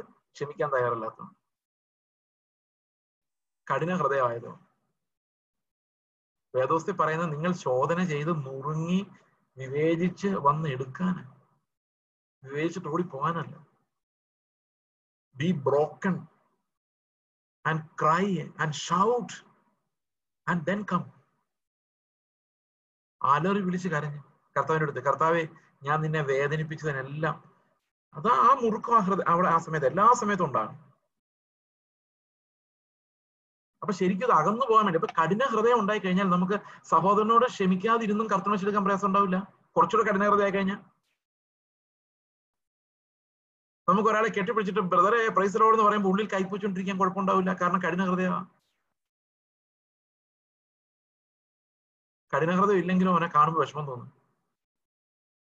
അപ്പം മത്സരികൾ തകർന്നു പോകുന്നത് കഠിന ഹൃദയത്തിലാണ് ആ കഠിന ഹൃദയം അവിശ്വാസമുള്ള ഒരു കഠിന ഹൃദയം നിങ്ങൾക്ക് ഉണ്ടാകാതിരിക്കാൻ നിങ്ങൾ സൂക്ഷിച്ചോളാനാ പറയുന്നത്. കാരണം അങ്ങനെ ഒരു കഠിന ഹൃദയം ഉണ്ടായാൽ നമുക്ക് മാനസാന്തരത്തിലേക്ക് മടങ്ങി വരാനുള്ള പാട്. ഇനി പ്രശ്നം കേൾക്കുമ്പോൾ നിങ്ങൾ വിചാരിക്കായിരിക്കും ഒന്ന് കരഞ്ഞ് മാനസ നടക്കില്ല അത്? കഠിനഹൃദയമായി പോയി കഴിഞ്ഞാൽ പിന്നെ മാനസാന്തരം അങ്ങനെ പറയുന്നവരൊന്നും ഉണ്ടാകുകയില്ല. You try but you fail അതാണ് കഠിന ഹൃദയത്തിൽ എപ്പോഴും സംഭവിക്കുന്നത്. ഓക്കെ നിങ്ങൾ ആരും പാപത്തിന്റെ ചതിയാൽ കഠിനപ്പെടാതിരിക്കേണ്ടതിന് ഇന്ന് എന്ന് പറയുന്നിടത്തോളം നാൾതോറും അന്യോന്യം പ്രബോധിപ്പിച്ചു ഇന്ന് എന്നുള്ള വാക്കും പാപത്താലുള്ള കഠിനപ്പെടൽ പാപത്താലുള്ള കഠിനപ്പെടൽ. ഇപ്പൊ നമുക്ക് ഇലക്ഷനിൽ മത്സരിക്കുന്നു. നമുക്കതൊരു പാവമായിട്ട് തോന്നുന്നുണ്ടോ? ഇല്ല. സഹോദരനെതിരെ മത്സരിക്കുന്ന ഒരു പാപം അല്ലാതായി. കഠിനഹൃദയം വരുമ്പം നമുക്കിതൊന്നും വലിയ പാപമായിട്ട് തോന്നില്ല. പാപത്താൽ തന്നെ കഠിനപ്പെടും. ആളുകളുടെ പുകഴ്ത്തൽ. കേൾക്കുമ്പോൾ നമുക്കൊരു അകത്തൊരു കുളിരുണ്ടാവും. ആദ്യമൊക്കെ വിചാരിക്കും ശേ കർത്താവിനെ മുഖത്തപ്പെടുന്നു പിന്നെ കേട്ട് കേട്ട് കേട്ട് വരുമ്പോൾ നമുക്ക് വലിയ ഇഷ്ടമാവും. അങ്ങനെ പറഞ്ഞില്ലെങ്കിൽ പിന്നെ പരാതിയാവും. ഇങ്ങനെ ആദ്യം നമുക്കൊരു തെറ്റോ പ്രശ്നം ഉണ്ടാവും നമുക്ക് ഭയങ്കര ടെൻഷനാണ് പക്ഷെ അത് കഴിഞ്ഞ് പതുക്കെ പതുക്കെ പതുക്കെ നമ്മളെ പാപത്തെ അങ്ങ് ശീലിക്കും. ശീലിച്ചു കഴിഞ്ഞാൽ പിന്നെ ഒരു പ്രോബ്ലം ഇല്ല. We develop that heart hard അങ്ങനെ പാപം റിപ്പീറ്റ് ചെയ്യുമ്പോഴാണ് കഠിനഹൃദയം ഉണ്ടാകുന്നത് റെപ്പറ്റീഷൻ ഓഫ് സിൻ പാപം റിപ്പീറ്റഡ് സിൻ റിപ്പീറ്റഡ് ഓക്കെ ആരാകുന്നു കേട്ടിട്ട് മത്സരിച്ചവർ? മിശ്രൈമിൽ നിന്ന് മോശ മുഖാന്തരം പുറപ്പെട്ടു വന്നവർ എല്ലാവരുമല്ലോ നാൽപ്പതാണ്ട് ആരോട് ക്രുദ്ധിച്ചു? പാപം ചെയ്തവരോടല്ലയോ? അവരുടെ ശവങ്ങൾ മരുഭൂമിയിൽ വീണുപോയി. എന്റെ സ്വസ്ഥതയിൽ പ്രവേശിക്കയില്ല എന്ന് ആണയിട്ടത് അനുസരണം കെട്ടവരോടല്ലാതെ പിന്നെ ആരാ ആരോടാകുന്നു? ഇങ്ങനെ അവിശ്വാസ നിമിത്തം അവർക്ക് പ്രവേശിക്കാൻ കഴിഞ്ഞില്ല സ്വസ്ഥതയിലേക്ക് എന്ന് നാം കാണുന്നു. ഞാനൊരു ചോദ്യം നിങ്ങളോട് ചോദിക്കട്ടെ. മ്യൂട്ട് ആയതുകൊണ്ട് ഉത്തരം പറയണ്ട. മോശ സ്വസ്ഥതയിൽ പ്രവേശിച്ചോ? അതോ യോശുവയും കാലേബും മാത്രമാണോ അസ്വസ്ഥതയിൽ പ്രവേശിച്ചത്? മോശയുടെ അവസ്ഥ എന്തായിരുന്നു? നമ്മൾ പലപ്പോഴും പറയാറുണ്ട് ഇസ്രായേൽ മക്കൾ അവിടുന്ന് പുറപ്പെട്ടു പോകുന്നവരിൽ യോശുവയും കാലിപ്പും അല്ലാതെ ആരും കനാൻ ദേശത്തെത്തി അപ്പൊ എന്റെ ചോദ്യം മോശയ്ക്ക് എന്ത് പറ്റി? മോശ നശിച്ചു പോയോ? മോശ മരുഭൂമിയിൽ പട്ടുപോയോ? അങ്ങനെയാണെങ്കിൽ യേശു ക്രിസ്തുവിനോട് മറുരൂപ മലയിൽ മോശ എങ്ങനെ വന്ന് സംസാരിക്കുന്നത്? പറ്റില്ലല്ലോ അപ്പൊ മോശ നശിച്ചു പോയില്ല. ഈ ലോകത്തിന്റെ ഒരു കവനന്റ് ആണ് അന്ന് ദൈവം അവർക്ക് നൽകിയത്. നിഴലായിരുന്നു. ആ നിഴൽ അനുസരിച്ച് ശിക്ഷകളും ഈ ലോകത്തിൽ തന്നെയായിരുന്നു. റിവാർഡ് പ്രതിഫലവും നീതിയുടെ പ്രതിഫലവും ശിക്ഷയും രണ്ടും ഈ ലോകത്തായിരുന്നു. മോശ ഇവിടെ ശിക്ഷിക്കപ്പെട്ടു പക്ഷെ അവിടെയല്ല. അതായത് പ്രമാണ പ്രമാണം നൽകിയതും പഴയ നിയമത്തിലെ എല്ലാ ശിക്ഷണങ്ങളും ഭൗതികമായ തലത്തിലായിരുന്നു. അതുകൊണ്ട് മോശ പട്ടുപോയതായിട്ട് നമുക്ക് തോന്നുന്നതാണ്. ശരിക്കും അവന്റെ ആത്മാവിന് ഒന്നും സംഭവിച്ചില്ല. കാരണം we know that Moses was talking to Jesus അല്ലെ? അപ്പോൾ കർത്താവിന്റെ വരവിനെ കുറിച്ച് മോശ തന്നെ മോശ ഏലിയാവും കർത്താവിനോട് സംസാരിക്കുന്ന നമ്മൾ മറുരൂപ മലയിൽ കാണുന്നുണ്ട്. അത് എങ്ങനെയാണെന്നൊക്കെ ആൾക്കാർ പലപ്പോഴും ചോദിക്കാറുണ്ട്. പക്ഷെ അതിന് വളരെ സിമ്പിൾ ആയിട്ടൊരു ഉത്തരം പറഞ്ഞു കഴിഞ്ഞാൽ നിത്യതയിൽ എന്താണ് സംഭവിച്ചത് അപ്പൊ മോശ പുനരുത്ഥാനം ചെയ്തു യേശു ക്രിസ്തുവിന് മുമ്പ്? ആലോചിച്ചിട്ടുണ്ടോ നിങ്ങൾ എങ്ങനെയൊക്കെ മരിച്ചവരെന്നുള്ള ആദ്യ ഫലം ക്രിസ്തു അല്ലേ? അപ്പൊ പിന്നെ മോശ എങ്ങനെയാ? ഏലിയ പിന്നെ മരിച്ചില്ല. മരിച്ചവരിൽ നിന്നുള്ള ആദ്യ ഫലം എന്ന് പറയേണ്ട കാര്യമില്ല. അപ്പൊ മരിച്ചവരിൽ നിന്നുള്ള ആദ്യ ഫലം ക്രിസ്തു ആണെങ്കിൽ മോശ എങ്ങനെ അവിടെ വന്ന് മോശ ക്രിസ്തുവിന് മുമ്പ് ഉയർത്തെഴുന്നേറ്റോ മോശ മരിച്ചു എന്ന് അവന്റെ ശരീരം ദൈവം മറവ് ചെയ്തു നമുക്ക് കൃത്യമായിട്ട് അറിയാമല്ലോ. ഈ ഡൈഡ് അവിടെയാണ് നമ്മൾ നിത്യത എന്താണെന്ന് ഉള്ള ചോദ്യത്തിന് ഉത്തരം കണ്ടെത്തേണ്ടത്. ഇറ്റേണിറ്റി എന്ന് പറയുന്നതിന് സമയം എന്ന് പറയുന്ന ഒരു ബാധ്യതയില്ല. ഇറ്റേണിറ്റി ഹാസ് നോട്ട് ടൈം സമയം എന്ന് പറഞ്ഞൊരു സാധനമില്ല. ഓക്കെ അപ്പൊ സമയം ഇല്ലാതെ വരുമ്പോൾ സമയമില്ല എങ്കിൽ എന്നെ ദൈവം കാണുമ്പോൾ ഒരു പ്രത്യേക സമയത്ത് നോക്കേണ്ട കാര്യമില്ല. ഈ നോസ് മീ അതുപോലെ മോശ നിത്യതയിലാണെങ്കിൽ അവന് ടൈം എന്ന് പറയുന്നൊരു ഫാക്ടർ ഇല്ല. അപ്പൊ ശരിക്കും കർത്താവ് ശിഷ്യന്മാരെ കാണിച്ചു കൊടുത്തത് നിത്യത എങ്ങനെയാണ് എന്നുള്ളതിന്റെ ഒരു കർട്ടൻ മാറ്റി കാണിക്കുമായിരുന്നു ആ നിത്യതയിലാണ് അവർ മോശയെ കാണുന്നത്. റിസറക്റ്റഡ് മോസസ് തേജോമയനായ ക്രിസ്തു. ആ കർത്താവ് അവന്റെ തേജസ്സിലേക്ക് മടങ്ങി ചെന്ന നിത്യതയുടെ ഒരു ഫ്യൂച്ചറിസ്റ്റിക് വിഷൻ അതായത് ഫ്യൂച്ചർ എന്ന് പറയാൻ പറ്റില്ല നിത്യതയ്ക്ക്. ഇറ്റേണിറ്റിക്ക് അങ്ങനെ ഒരു ഫ്യൂച്ചർ പാസ്റ്റ് അങ്ങനെ ഒന്നും നമുക്ക് പറയാൻ പറ്റില്ല. അപ്പൊ അവർ കാണുന്നത് മോശ നിത്യതയിൽ ദൈവത്തോടു കൂടി ഇരിക്കുന്നതാണ് ക്രിസ്തുവിനോട് കൂടി. ഇറ്റേണിറ്റി ഐറ്റേണിറ്റിയുടെ കാഴ്ച ഓക്കെ അപ്പോൾ അപ്പോൾ ദൈവാത്മാവ് മോശയെ ക്രിസ്തുവിലേക്ക് നടത്തി. അവനവിടെ പട്ടുപോയില്ല. പക്ഷെ അനേക ജനങ്ങൾ അവിടെ ദൈവത്തെ അറിയാതെ ദൈവത്തെ മനസ്സിലാക്കാതെ ആ മരുഭൂമിയിൽ വിഗ്രഹങ്ങളെ ആരാധിച്ചു. ദൈവം അത്രയും വലിയ അത്ഭുതങ്ങളെ അടയാളങ്ങളെ കാണിച്ചിട്ടും അവരിൽ വിശ്വസിക്കാതെ. അവർ വചനം കേട്ടോണ്ടിരുന്നു പക്ഷെ കേട്ട വചനം അവരിൽ വിശ്വാസമായി പരിണമിച്ചില്ല. അങ്ങനെ പരിണമിക്കാതെ അനേകർ മരുഭൂമിയിൽ അവരുടെ കഠിന ഹൃദയ നിമിത്തം പട്ടുപോയി. ഇത് നമുക്കൊരു ഉദാഹരണമായിട്ട് വെച്ചിരിക്കുന്നു എന്നാണ് പെരുന്തലേഖനത്തിൽ പറയുന്നത്. നാം അങ്ങനെ ആ വിശ്വാസത്തെ വളരെ ജാഗ്രതയോടെ കരുതി കൊള്ളേണ്ടതാകുന്നു എന്ന് ഈ വാക്യങ്ങൾ നമ്മളെ പഠിപ്പിക്കുന്നു. ഇനി നമ്മൾ ഈ നാലാം അധ്യായത്തിലേക്ക് വരുമ്പോൾ. ഈ നാലാം അധ്യായം കൂടെ വായിച്ചാലേ മൂന്നാം അധ്യായം ശരിക്കും മനസ്സിലാവുള്ളൂ. ഈ സ്വസ്ഥത എന്നുള്ള വാക്ക് എന്താണ് എന്നുള്ള ഒരു ചോദ്യം. ഇന്ന് വെള്ളിയാഴ്ചയാണല്ലോ. നിങ്ങളുടെ സർവീസ് എപ്പോഴായിരുന്നു എന്ന് എനിക്കറിയില്ല. രാവിലെ കഴിഞ്ഞു കാണുമെന്ന് വിചാരിക്കും ഈ ശബത്ത് എന്ന് പറയുന്നത് എന്താണ് ശരി. വെള്ളിയാണോ? ശനിയാണോ? ഞായറാണോ? നമ്മുടെ എല്ലാം മനസ്സിലേക്ക് പോകുന്ന ശനിയാഴ്ച എന്നായിരിക്കും. നമ്മുടെ വിശ്വാസികളിൽ പലരും ചിന്തിക്കുന്നുണ്ട് ശനിയാഴ്ച അല്ലേ ബ്രദറെ ശബത്ത് എന്തിനാ നമ്മൾ ഞായറാഴ്ച കൂടുന്നത്? ശനിയാഴ്ച അല്ലായിരുന്നോ? കുറച്ചുകൂടെ നല്ലതെന്ന് ചിന്തിക്കാത്ത വിശ്വാസികൾ വളരെ കുറവായിരിക്കും. ഞാൻ ഒരു കാലത്ത് അങ്ങനെ ചിന്തിച്ചിട്ടുണ്ട്. ശരിക്കും ശബത്ത് എന്ന? ശരിക്കും ശബത്ത് വെള്ളിയാഴ്ച. ഇത് കേൾക്കുന്നതിന് ഉത്തരം കേൾക്കുന്നതിന് ആരും ചാടി പോകല്ലേ കാരണം നിങ്ങൾ ഞാൻ വെള്ളിയാഴ്ച ശബത്ത് എന്ന് പറഞ്ഞെന്ന് പറഞ്ഞാൽ അത് ആകെ പ്രശ്നമാണ്. നമുക്ക് എങ്ങനെ ഇത് വെള്ളിയാഴ്ച ആക്കി എടുക്കാം നോക്കുന്നു അതാണ് നാലാം അധ്യായം വായിക്കുന്നതിന് മുമ്പ് നമുക്ക് ഇതിനോട് കറസ്പോണ്ടിങ് ആയിട്ട് പഴയ നിമിത്തം ഒരു അധ്യായം വായിക്കാം. ഉൽപ്പത്തി പുസ്തകം ഒന്നാം അധ്യായം. എന്നാണ് ശബത്ത് നമ്മൾ കണ്ടുപിടിക്കാൻ പോകുന്നത്. ഓക്കെ ഉൽപ്പത്തി പുസ്തകം ഒന്നാം അധ്യായത്തിൽ നിങ്ങൾ വിചാരിക്കുക എന്റെ ദൈവം ഈ മനുഷ്യൻ ദുരുപദേശം പറയാൻ തുടങ്ങിയോന്ന്. നിങ്ങളൊന്ന് വെയിറ്റ് ചെയ്യുക അപ്പൊ നമുക്കത് മനസ്സിലാവും. ഉൽപ്പത്തി പുസ്തകം ഒന്നാം അധ്യായം ആ ഒന്നാം അധ്യായത്തിൽ ആറ് പ്രാവശ്യം ആവർത്തിക്കുന്ന ഒരു കാര്യമാണ് സന്ധ്യയായി ഉഷസായി അവിടെ എല്ലാം പറയുന്നത് സന്ധ്യ ഉഷസായി ഒന്നാം ദിവസം സന്ധ്യ ഉഷസായി രണ്ടാം ദിവസം സന്ധ്യ ഉഷസായി മൂന്നാം ദിവസം അങ്ങനെ സന്ധ്യയായി ഉഷസായി നാലാം ദിവസം. ആറാം ദിവസം. അവിടെയാണ് തീരുന്നത്. ഉൽപ്പത്തി തീരുന്ന അവിടെയാണ്. സന്ധ്യയായി ഉഷസായി ആറാം ദിവസം. ഇനി ഉൽപ്പത്തി രണ്ടാം അധ്യായം.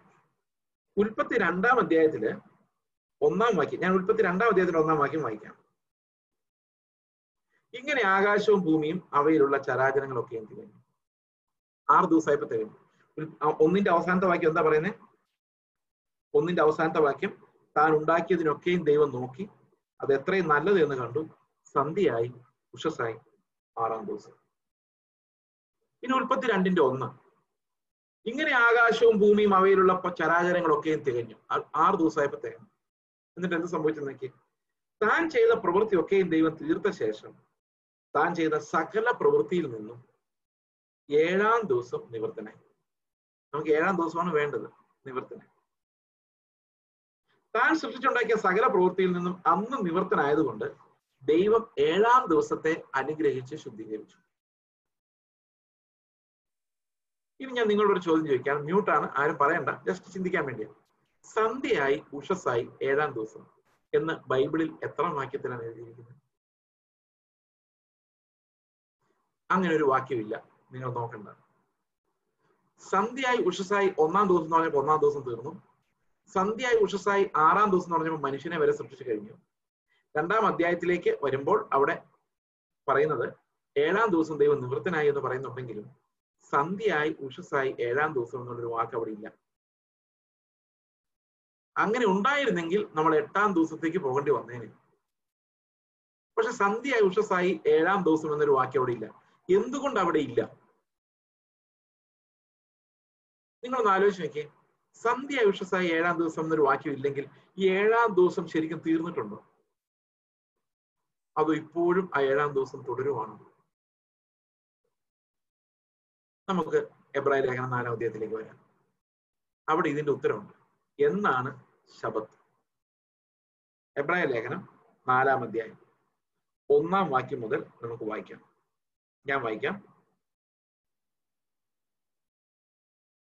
അവന്റെ സ്വസ്ഥതയിൽ പ്രവേശിപ്പാനുള്ള വാഗ്ദത്തം. ഈ സ്വസ്ഥത എന്താണെന്നാണ് നമ്മൾ പറഞ്ഞു തുടങ്ങുന്നത്. ശേഷിച്ചിരിക്കാൻ അതിപ്പോഴും ബാക്കിയുണ്ട്. നിങ്ങളിൽ ആർക്കെങ്കിലും അത് ലഭിക്കാതെ പോയി എന്ന് വരാതിരിക്കാൻ നാം ഭയപ്പെടുക. അപ്പൊ നമ്മൾ പെട്ടെന്ന് ആലോചിക്കുന്നത് നിത്യതയിൽ പോകുന്ന കാര്യമാണ്. ഓ അവൻ ദൈവത്തിന്റെ സ്വസ്ഥതയിൽ പ്രവേശിച്ചു ബ്രദറെ എന്ന് പറഞ്ഞാൽ നമ്മൾ വിചാരിക്കുന്നത് നിത്യതയിൽ പോകുന്ന കാര്യമാണെന്നാണ്. അങ്ങനെയാണോ എന്ന് നമുക്ക് നോക്കാം. അവന്റെ സ്വസ്ഥതയിൽ പ്രവേശിപ്പാനുള്ള വാഗ്ദത്വം ശേഷിച്ചിരിക്കാൻ നിങ്ങളിൽ ആർക്കെങ്കിലും അസ്വസ്ഥത സ്വസ്ഥത ലഭിക്കാതെ പോയി എന്ന് വരാതിരിക്കാൻ നാം ഭയപ്പെടുക. അടുത്ത വാക്യം. അവരെ പോലെ നാമും ആരെ പോലെ? നമ്മൾ മൂന്നാം അദ്ദേഹത്തിൽ ആരെ കുറിച്ചാണ് വായിച്ചത്? മരുഭൂമിയിൽ പട്ടുപോയ ഇസ്രായേൽ മക്കളെ കുറിച്ചാണ് വായിച്ചത്. അവരെ പോലെ നാമും ഒരു സദ്വർത്തമാനം കേട്ടവരാകും. എന്തായിരുന്നു സദ്വർത്തമാനം? ഞാൻ നിങ്ങളെ ആശ്വസിപ്പിക്കാം റെസ്റ്റ് ചെയ്യിപ്പിക്കാം എന്നുള്ള സദ്വർത്തമാനം അവരും കേട്ടിരുന്നു. നമ്മളും കേട്ടിരുന്നു. എങ്കിലും കേട്ടവരിൽ വിശ്വാസമായി പരിണമിക്കാത്തതുകൊണ്ട് നമ്മൾ ഈ പറഞ്ഞ വചനമൊന്നും വിശ്വാസമായി വരാഞ്ഞത് കൊണ്ട് അത് അവർക്ക് ഉപകാരമായി വന്നില്ല. നമ്മൾ എത്ര വചനം കേട്ടാലും എത്ര നമ്മൾ അപ്രീഷിയേറ്റ് ചെയ്താലും അത് നമ്മുടെ ജീവനിൽ വിശ്വാസമായി പരിണമിക്കുന്നില്ലെങ്കിൽ അതുകൊണ്ട് ഒരു പ്രയോജനമില്ല പ്രയോജനം ഉണ്ടാകുന്നില്ല. റെസ്റ്റ് ഉണ്ടാകുന്നു മൂന്നാം വാക്യം. വിശ്വസിച്ചവരായ നാമല്ലോ സ്വസ്ഥതയിൽ പ്രവേശിക്കുന്നു. അപ്പൊ ഈ സ്വസ്ഥത എന്ത് സ്വസ്ഥതയാണ്? അടുത്ത വാക്യം നോക്കി ലോകസ്ഥാപനത്തിങ്കൽ കണ്ടോ? ഏത് സസ്തയെ കുറിച്ച് അഭിപ്രായ ലേഖനാർത്ഥ പറയുന്നത് ലോകസ്ഥാപനത്തിങ്കൽ പ്രവൃത്തികൾ തീർന്നു പോയ ശേഷവും അവർ എന്റെ സ്വസ്ഥതയിൽ പ്രവേശിക്കയില്ല എന്ന് ഞാൻ എന്റെ കോപത്തിൽ സത്യം ചെയ്തു എന്ന് അരളി ചെയ്തിരിക്കുന്നു. അപ്പൊ പ്രവൃത്തികൾ തീർന്നു പോയ ശേഷം ദൈവം ഒരു സ്വസ്ഥതയിലേക്ക് പ്രവേശിച്ചു. ആ സ്വസ്ഥതയിലേക്ക് മനുഷ്യർ മരണമെന്നായിരുന്നു ദൈവത്തിന്റെ ആഗ്രഹം. പക്ഷെ പാപം ചെയ്ത് മനുഷ്യൻ അങ്ങോട്ട് പ്രവേശിക്കാൻ പറ്റാതായി. അതുകൊണ്ട് ദൈവം ഒരു ഇങ്ങനെ ശപഥം ചെയ്തു. അവർ എന്റെ സ്വസ്ഥതയിൽ പ്രവേശിക്കില്ല എന്ന് ദൈവം ശ്രദ്ധിച്ചു സൃഷ്ടി കഴിഞ്ഞ് കർത്താവ് റെസ്റ്റ് ചെയ്തത് ഈ വിശ്രമി വിശ്രമിക്കുമല്ലായിരുന്നു നിവൃത്തനാവുകയായിരുന്നു. പണിയിൽ നിന്ന് സ്വസ്ഥത ആ റെസ്റ്റാണ് അപ്പൊ ദൈവം ഏറ്റവും കൂടുതൽ സ്നേഹിച്ച മനുഷ്യന്റെ കൂടെ റെസ്റ്റ് ചെയ്യാനാണ് ദൈവം ആഗ്രഹിച്ചതെന്ന് ഞാൻ അനുമാനിക്കുന്നു. പക്ഷെ മനുഷ്യൻ അപ്പോഴേക്കും പാപം ചെയ്തതുകൊണ്ട് ദൈവത്തിന്റെ സന്നിധിയിൽ ഇരിക്കാൻ പറ്റാത്ത അവസ്ഥയായി അവന്. ഈ ഗൾഫിൽ നിന്നൊക്കെ നിങ്ങൾ നാട്ടിൽ വരുമ്പോൾ ഒരുപക്ഷെ പേരൻസ് ഒക്കെ പറയുമായിരിക്കും എടാ ഒരാഴ്ച കൂടെ കഴിഞ്ഞിട്ട് പോയാൽ പോരെ ലീവ് ഇല്ലേ? കാരണം അവർക്ക് ആഗ്രഹമുണ്ട് നിങ്ങൾ അവരുടെ കൂടെ ഇരിക്കണം. പക്ഷെ ലോകത്തിലുള്ള എല്ലാവരെയും പോലെ ഈ അപ്പന്മാർക്കും അമ്മമാർക്കും മക്കളോടുള്ള സ്നേഹം മക്കൾക്ക് ഉണ്ടാവണം നിർബന്ധമില്ല. കാരണം അവരുടെ സ്നേഹം അവരുടെ പിള്ളേരോട്. അങ്ങനെയായി തലമുറ നിലനിന്ന് പോകുന്നു. അതുകൊണ്ട് നിങ്ങൾ പിള്ളേരുടെ സൗകര്യം നോക്കി അപ്പനെ അമ്മയെ ഇട്ടിട്ട് തിരിച്ചങ്ങ് പോകും പക്ഷെ അപ്പനമ്മയ്ക്ക് ആഗ്രഹമുണ്ട് നിങ്ങളോട് ഇരിക്കണം. അതുപോലെ തന്നെയാണ് ദൈവവും. ആറ് ദിവസം സൃഷ്ടി കഴിഞ്ഞപ്പം മനുഷ്യനോട് കർത്താവ് പറയുന്നത് എന്റെ കൂടെ ഇനി ഇരുന്നോ? മനുഷ്യൻ പറയാൻ നോ വേ. ഞാൻ സ്വതന്ത്രനാകാൻ തീരുമാനിച്ചിരിക്കുക പഴം കഴിച്ചേ. ഇനി നീ ഇല്ലെങ്കിലും ഞാൻ ജീവിച്ചു അപ്പൊ കർത്താവ് പറഞ്ഞൊരു കാര്യം ചെയ്യും. നീ ആറ് ദിവസം എന്താന്ന് വെച്ചാ ചെയ്യും. ഏഴാം ദിവസം ഒരു ദിവസമെങ്കിലും നീ എന്റെ കൂടെ വന്നിരിക്കുക അങ്ങനെയാണ് പഴയ നിയമത്തിലെ ഈ നിഴലായ ശബത്ത് ഉണ്ടായത്. ആ ദൈവത്തിന് മനുഷ്യരോടുള്ള സ്നേഹത്തിന്റെ പ്രകടനമാണ്. ആറ് ദിവസം നീ നിനക്ക് വേണ്ടി അധ്വാനിക്കുക ഏഴാം ദിവസം ഒരു ദിവസം നീ എനിക്ക് താഴ്ന്നു പോയി അപ്പൊ കർത്താവ് നമ്മുടെ കൂടെ സമയം ചെലവഴിക്കാൻ ആഗ്രഹിക്കുന്നു ഇമ്മാനുവേൽ ദൈവം നമ്മോട് കൂടെ. കർത്താവ് വന്നപ്പോ അങ്ങനെയല്ലേ പേര്? കർത്താവിന് എപ്പോഴും മനുഷ്യരുടെ ഇടയിൽ വസിക്കാൻ ഇഷ്ടമായിരുന്നു. നമ്മളോട് ഭയങ്കര സ്നേഹവും പക്ഷെ നമുക്ക് ഒരു മണിക്കൂർ കൂടുതൽ പിടിച്ചു നിൽക്കാൻ പറ്റും ആ സ്നേഹം. അതിന്റെ രണ്ട് മൂന്ന് മണിക്കൂർ കഴിയുമ്പോഴേക്കും നമുക്ക് അസ്വസ്ഥയാവും നമുക്ക് എങ്ങനെയെങ്കിലും വീട്ടിൽ പോയി കാലി നിവർത്തിയിരിക്കണം തോന്നും. കാരണം ദൈവം നമ്മെ സ്നേഹിക്കുന്ന അതിനെ തിരിച്ചു സ്നേഹിക്കാൻ നമുക്ക് പലപ്പോഴും പറ്റും ഇവിടെ എന്താ പറഞ്ഞേക്കെന്ന് നോക്കിയാൽ അവൻ എന്റെ സ്വസ്ഥയിൽ പ്രവേശിച്ചു. ലോക സ്ഥാപനത്തിങ്കിൽ പ്രവൃത്തികൾ തീർന്നു പോയ ശേഷം അവർ എന്റെ സ്വസ്ഥതയിൽ പ്രവേശിക്കില്ല എന്ന് ഞാൻ എന്റെ കോപത്തിൽ സത്യം ചെയ്തു എന്ന് അരുളി ചെയ്തിരിക്കുന്നുവല്ലോ. അടുത്ത വാക്യം. അത് എന്ത് സ്വസ്ഥതയാന്ന് അടുത്ത വാക്യത്തിലാണ് പറയുന്നത് ഏഴാം നാളിൽ ദൈവം തന്റെ സകല പ്രവൃത്തികളിൽ നിന്നും നിവൃത്തനായി എന്ന് ഏഴാം നാളിനെ കുറിച്ച് ഒരിടത്ത് പറഞ്ഞിരിക്കുന്നു. എന്റെ സ്വസ്ഥതയിൽ പ്രവേശിക്കയില്ല എന്ന് ഇവിടെ പിന്നെയും അരുളി ചെയ്യുന്നു. അപ്പൊ ഏത് സ്വസ്ഥത ഏഴാം നാളിലെ സ്വസ്ഥത ദൈവം അവസാനിപ്പിച്ചിട്ടില്ല. അതിലേക്ക് പ്രവേശിക്കാനുള്ള വാഗ്ദത്വം ഇപ്പോഴും അതുപോലെ കിടക്കുക അടുത്ത അതുകൊണ്ട് ചിലർ അതിൽ പ്രവേശിപ്പാൻ ഇടശേഷിച്ചിരിക്കാലും മുൻപേ സദ്വർത്തമാനം കേട്ടവർ അനുസരണ കേട് നിമിത്തം പ്രവേശിക്കാതെ പോകയാലും ഇത്ര കാലത്തിന് ശേഷം ദാവീദ് മുഖാന്തരം ഇന്ന് അവന്റെ ശബ്ദം കേൾക്കുന്നുവെങ്കിൽ നിങ്ങളുടെ ഹൃദയം കഠിനമാക്കരുതെന്ന് മുൻപ് പറഞ്ഞതുപോലെ ഇന്ന് എന്നൊരു ദിവസം പിന്നെ നിശ്ചയിക്കുന്നു. ഞാൻ നേരത്തെ പറഞ്ഞില്ല ഇന്നൊന്നൊരു ദിവസത്തേക്ക് നമുക്ക് പിന്നീട് വരാമെന്ന്? അപ്പൊ ശരിക്കും കർത്താവിന്റെ സ്വസ്ഥതയിലേക്ക് പ്രവേശിക്കുവാൻ നമുക്ക് എപ്പോഴാണ് ഏറ്റവും നല്ല സമയം? ഇന്നാണ് ഏറ്റവും നല്ല സമയം. ആ ഇന്ന് എന്താഴ്ചയാണ്? വെള്ളിയാഴ്ചയാണ്.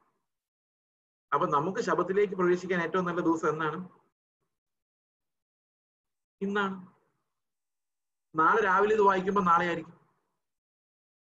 അപ്പൊ ഓരോ ദിവസവും പുതിയ നിയമ ശബത്ത് എന്ന് പറയുന്നത് ഒരു ദിവസമല്ല.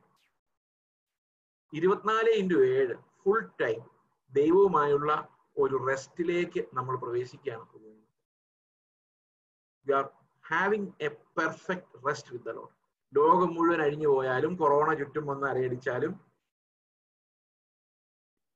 നമുക്കൊന്നും ഇല്ലാതെ പോകുന്നു തോന്നിയാലും ഇതെല്ലാം നശിച്ചാലും ആകാശത്ത് നിന്ന് സൂര്യൻ ഇരുണ്ടുപോയാലും ദൈവവുമായുള്ള സ്വസ്ഥത. അത് നമ്മൾ പ്രാപിച്ചിട്ടുണ്ടെങ്കിൽ അത് എടുത്തു മാറ്റാൻ ഒരു മനുഷ്യനെ കൊണ്ട് സാധിക്കും. ഈ സ്വസ്ഥതയാണ് ദൈവവുമായിട്ടുള്ള സ്വസ്ഥതയാണ് സഹോദരങ്ങളെ വിശുദ്ധീകരണത്തിന്റെ ഒന്നാമത്തെ അടയാളം. എന്തുകൊണ്ടാണ് ഞാൻ അതിന് ഒന്നാമത്തെ അടയാളം എന്ന് വിളിക്കുന്ന അറിയാം വേദപുസ്തകത്തിൽ ആദ്യമായിട്ട് വിശുദ്ധീകരണം എന്ന വാക്ക് ഉപയോഗിച്ചിരിക്കുന്നത് ശബത്തിനെ കുറിച്ചാണ്. ഉൽപ്പത്തി രണ്ടിൽ ആ ദിവസത്തെ അവൻ സാങ്ക്ടിഫൈ ചെയ്തു. ശുദ്ധീകരിച്ചു വേർപെടുത്തി. അപ്പൊ ദൈവവുമായുള്ള നമ്മുടെ rest you are not prepare പൈസ ഇല്ലേ? നോ വറീസ് കാരണം എന്റെ കർത്താവുണ്ടല്ലോ റെസ്റ്റ് ശത്രുക്കൾ വർദ്ധിക്കുകയാണോ? No worries കർത്താവുണ്ടല്ലോ I am at peace with him സ്വസ്ഥത. ഈ സ്വസ്ഥത വിശുദ്ധീകരണത്തിന്റെ ഏറ്റവും പ്രധാനപ്പെട്ട അടയാളങ്ങളിൽ ഒന്നാണ് ഞങ്ങൾ കോളേജിൽ പഠിക്കുന്ന സമയത്താണ് ഞാൻ കോളേജിൽ പഠിക്കുന്ന സമയത്താണ് ഞാൻ ആദ്യമായിട്ട് രക്ഷയുടെ അനുഭവത്തിലേക്ക് വരുന്നത്. ആദ്യമായിട്ടല്ല ഒരിക്കൽ വന്നാൽ മതിയല്ലോ അന്ന് ഈ ക്യാമ്പസ് ക്രൂസൈഡിന്റെ ഈവാഞ്ചലിക്കൽ യൂണിയന്റെ ഒക്കെ പ്രവർത്തനങ്ങളിലൂടെയാണ് ഞാൻ കർത്താവിനെ രക്ഷകനായിട്ട് ചെയ്യുന്നത് അവരുടെ മീറ്റിംഗ്സിനൊക്കെ ഞാൻ ഇങ്ങനെ പോവുക ഒരു ദിവസം അവർ ഈ ക്വയറ്റ് ടൈം എന്നുള്ളൊരു വിഷയത്തെ കുറിച്ച് സംസാരിക്കും. അവരെ പഠിപ്പിക്കുന്നത് നിങ്ങൾ ഒരു പക്ഷേ ആ ഒരു ബാക്ക്ഗ്രൗണ്ടിൽ വന്നവരുണ്ടെങ്കിൽ ഇത് പെട്ടെന്ന് മനസ്സിലാവുമായിരിക്കാം. ക്വയറ്റ് ടൈം രാവിലെ ഐ സി പി ഒക്കെ അത് പഠിപ്പിക്കുന്നുണ്ടെന്ന് തോന്നുന്നു. ഞാൻ ഐ സി പി വേണ്ട അധികം ബന്ധപ്പെട്ടിട്ടില്ല. അപ്പൊ ക്വയറ്റ് ടൈം എന്ന് പറഞ്ഞാൽ രാവിലെ ഒരു അഞ്ചു മണിയാകുമ്പം അഞ്ചരയാകുമ്പോൾ എഴുന്നേക്കുക എന്നിട്ട് നമ്മൾ ബൈബിളും ആയിട്ടിരിക്കുക. കർത്താവിന്റെ അടുത്ത് നിശബ്ദമായിരിക്കുക ധ്യാനിക്കുക പ്രാർത്ഥിക്കുക. അങ്ങനെ കർത്താവിന്റെ കൂടെ ഏകാന്തമായി സ്പെൻഡ് ചെയ്യുന്ന ആ സമയമാണ് അവർ ഉദ്ദേശിച്ച ക്വയറ്റ് ടൈം അപ്പൊ ഞാൻ എന്നോട് പറഞ്ഞ ഒരാൾ ചോദിച്ചു I was always a late sleeper night owl എന്ന് പറയും. മൂങ്ങ. രാത്രി ഒത്തിരി ലേറ്റ് ആയിട്ട് കിടക്കും. രാവിലെ ഇത്തിരി ലേറ്റ് ആയിട്ട് കിടക്കും അതാണ് എന്റെ സുഖം അപ്പൊ എനിക്ക് അഞ്ചരക്ക് എഴുന്നേക്കണം എനിക്ക് ഇവർ പറഞ്ഞപ്പോ ഒരു അസ്വസ്ഥതയായി. ഞാൻ അവരോട് പറഞ്ഞു എന്തിനാ അഞ്ചരക്ക് എഴുന്നേക്കുന്നേ ഒരു ഉച്ചയ്ക്ക് എടുത്താൽ എന്താ കുഴപ്പം? നമുക്ക് അങ്ങനെയൊക്കെയാണല്ലോ പിള്ളേരായിരിക്കുമ്പോൾ ഭയങ്കര ചോദ്യം. അപ്പൊ അവർ ഞങ്ങളോട് പറഞ്ഞു അങ്ങനെയല്ല. രാവിലെ അഞ്ചര ആകുമ്പോൾ നമുക്ക് എല്ലാ അർത്ഥത്തിലും സ്വസ്ഥതയുണ്ട്. കാരണം വലിയ ശല്യങ്ങളില്ല സൗണ്ടുകളില്ല എല്ലാവരും ഉറങ്ങുമായിരിക്കും. അപ്പൊ will get more concentration to be alone with the അപ്പൊ എനിക്ക് അന്ന് അതങ്ങനെ ചിന്തിച്ചു ഓക്കെ ശരിയാണ്. പക്ഷെ ഞാൻ കുറെ വർഷങ്ങൾ കഴിഞ്ഞപ്പോൾ ഞാൻ ആലോചിക്കുന്നത് ഇങ്ങനെ എല്ലാം നിശബ്ദരായിരിക്കുമ്പോൾ നമ്മൾ നിശബ്ദരായിരിക്കുന്നതിന് എന്താ എത്ര അത്ഭുതമായിരിക്കുന്നത്? ആരും മിണ്ടുന്നില്ല ഞാനും മിണ്ടുന്നില്ല. ഓക്കെ ഫൈൻ പക്ഷെ ചുറ്റുമുള്ള ആൾക്കാരെല്ലാം ബഹളം വെക്കുമ്പോൾ മിണ്ടാതിരിക്കാൻ പറ്റുമോ? ക്രൂശിന് നടുവിൽ മിണ്ടാതിരിക്കാൻ പറ്റുമോ? അവനെ ക്രൂശിക്കാ ക്രൂശിക്കാന്ന് അവൻ ഏറ്റവും കൂടുതൽ സ്നേഹിച്ച ജനം ആർത്തു വിളിക്കുമ്പോൾ അവിടെ മിണ്ടാതിരിക്കാൻ പറ്റുന്നതാണ് ശരിക്കുള്ള സ്വസ്ഥത. അത് കർത്താവ് പിതാവിനോട് ഭയങ്കരമായിട്ട് അനുഭവിക്കുന്നുണ്ടായിരുന്നു. He was a perfect peace with his father അപ്പോൾ നമ്മുടെ ചുറ്റുമുള്ള സാഹചര്യങ്ങൾ ഇറസ്പെക്റ്റീവ് ഓഫ് കണ്ടീഷൻസ് നമുക്ക് ദൈവവുമായി വിശ്വസ് വിശ്വാസത്താൽ ഒരു സ്വസ്ഥതയിൽ എത്താൻ കഴിയുമെന്നും ആ സ്വസ്ഥത മാനുഷികമായ കാരണങ്ങളാൽ ഉണ്ടാകുന്നതല്ല എന്നും അത് കർത്താവിന്റെ ദാനമാണെന്ന്. ആ സ്വസ്ഥതയിൽ നമുക്ക് ദാരിദ്ര്യമോ രോഗമോ പട്ടിണിയോ ആൾക്കാർ ഉപേക്ഷിക്കുന്നതോ ലോകം നമുക്ക് അന്യമായി പോകുന്ന ഒന്നും പ്രശ്നമല്ലെന്നോ. കർത്താവുമായുള്ള ആ ആ ഒരു റെസ്റ്റ് എനിക്കുള്ള വാഗ്ദത്വമാണെന്നുമാണ് ഈ വാക്യം നമ്മളെ പഠിപ്പിക്കുന്നത്. അത് കിട്ടാതെ പോയി എന്ന് വരാതിരിക്കാൻ നിങ്ങൾ ഭയപ്പെടുവിനും so we believe in a Sabbath that last forever നമ്മൾ എപ്പോഴും കർത്താവിന്റെ കൂടെ ഇരിക്കുന്ന എന്ത് പണി ചെയ്താലും എന്ത് സംസാരിച്ചാലും to get into the presence of the Lord and enjoy his rest ചില സമയത്ത് ഈ പ്രസംഗിക്കുന്ന ഞാനും വളരെ റെസ്റ്റ്ലെസ് ആകുന്ന ആളാണ്. പക്ഷെ promise is still there to everyone who believes നമ്മൾ ഏത് പ്രതിസന്ധിയിൽ പോയാലും we have the promise before us. വിശ്വാസത്താൽ നമ്മൾ അത് അവകാശമാക്കുമ്പോൾ we get the joy in the Lord as well along with the rest അപ്പൊ ഇത് കൂടുതൽ പറഞ്ഞ് മുമ്പോട്ട് പോകുന്ന ആ ആർഗ്യുമെന്റ് അപ്പൊ ആർഗ്യുമെന്റ് മുമ്പോട്ട് പോകുന്ന ഇങ്ങനെയാണ്. ഇത്ര കാലത്തിന് ശേഷം ദാവീദ് മുഖാന്തരം ഇന്ന് അവന്റെ ശബ്ദം കേൾക്കുന്നുവെങ്കിൽ നിങ്ങളുടെ ഹൃദയം കഠിനമാക്കരുത് എന്ന് മുമ്പേ പറഞ്ഞതുപോലെ ഇന്ന് എന്നൊരു ദിവസം പിന്നെ നിശ്ചയിക്കും. അപ്പൊ ദൈവം ക്ലോസ് ചെയ്യുന്നില്ല. ക്ലോസ് ചെയ്യാതെ എല്ലാവർക്കും വേണ്ടി ഇന്ന് എന്ന് പറഞ്ഞൊരു ദിവസം അങ്ങ് മാറ്റി വെച്ചേക്കുക നിങ്ങൾക്ക് ഇന്ന് കിട്ടിയിട്ടുണ്ട്. നാളെ എന്ന് പറഞ്ഞൊരു ഇന്നുണ്ടോന്ന് അറിയാൻ വരാം പക്ഷെ ആ ഇന്നുണ്ടായിരുന്നു. അതിപ്പോഴും ഉണ്ട്. റെസ്റ്റിലേക്ക് പ്രവേശിക്കാൻ ഒരു ഇന്ന് നമ്മുടെ മുമ്പിൽ എപ്പോഴും ഉണ്ട്. ആ ഇന്ന് പോയാൽ പിന്നെ ഒരു നാളെ ഉണ്ടോ എന്ന് അറിയത്തില്ല ഓക്കെ എട്ടാം വാക്യം പറയാണ് ഈ സ്വസ്ഥത എക്സ്പ്ലെയിൻ ചെയ്യുന്നത്. യോശു അവർക്ക് സ്വസ്ഥത വരുത്തിയെങ്കിൽ അപ്പൊ സ്വസ്ഥത ഈ മരിച്ചു പോയി കഴിഞ്ഞാൽ സ്വസ്ഥതയല്ല. യോശുവ വന്നപ്പോഴും ഈ മോശ പട്ടുപോയോ ഞാനൊരു ചോദ്യം ഞാൻ നിങ്ങളോട് നേരത്തെ ചോദിച്ചല്ലോ. മോശ ശരിക്കും പട്ടുപോയതല്ല. മോശയുടെ കാലം കഴിഞ്ഞായിരുന്നു. എന്തുകൊണ്ടാണെന്നറിയോ? മോശയുടെ ശുശ്രൂഷ കഴിഞ്ഞപ്പോഴാണ് ദൈവം മോശയെ തിരിച്ചു വിളിച്ചത്. അതിന് ദൈവം ഒരു കാരണം ഉണ്ടാക്കി കാരണം ഒരു കാരണം ഉപയോഗിച്ചു എന്ന് മാത്രമേ ഉള്ളൂ. എല്ലാവർക്കും ഒരു വാണിംഗ് ആയിട്ട്. പക്ഷെ മോശയുടെ കാലം കഴിഞ്ഞായിരുന്നു. എന്തുകൊണ്ട് കഴിഞ്ഞായിരുന്നു? മോശ ആ മലയുടെ മുകളിൽ നിന്ന് കനാൻ ദേശത്തെ കണ്ടു. തീർന്നു. ഇനി കനാൻ ദേശത്തിൽ അവരെ നയിക്കേണ്ടത് ഒരു പുരോഹിതനല്ല ലേവ്യനല്ല. ഇനി അവിടെ നയിക്കേണ്ടത് ഒരു യോദ്ധാവാണ്. മോശയുടെ കാലം കഴിഞ്ഞു. നിയമം നൽകപ്പെട്ടു. ഇനി അവർക്ക് കീഴടക്കാനുള്ള കാലമാണ്. രാജ്യങ്ങളെ പിടിച്ചടക്കാനുള്ള കാലമാണ്.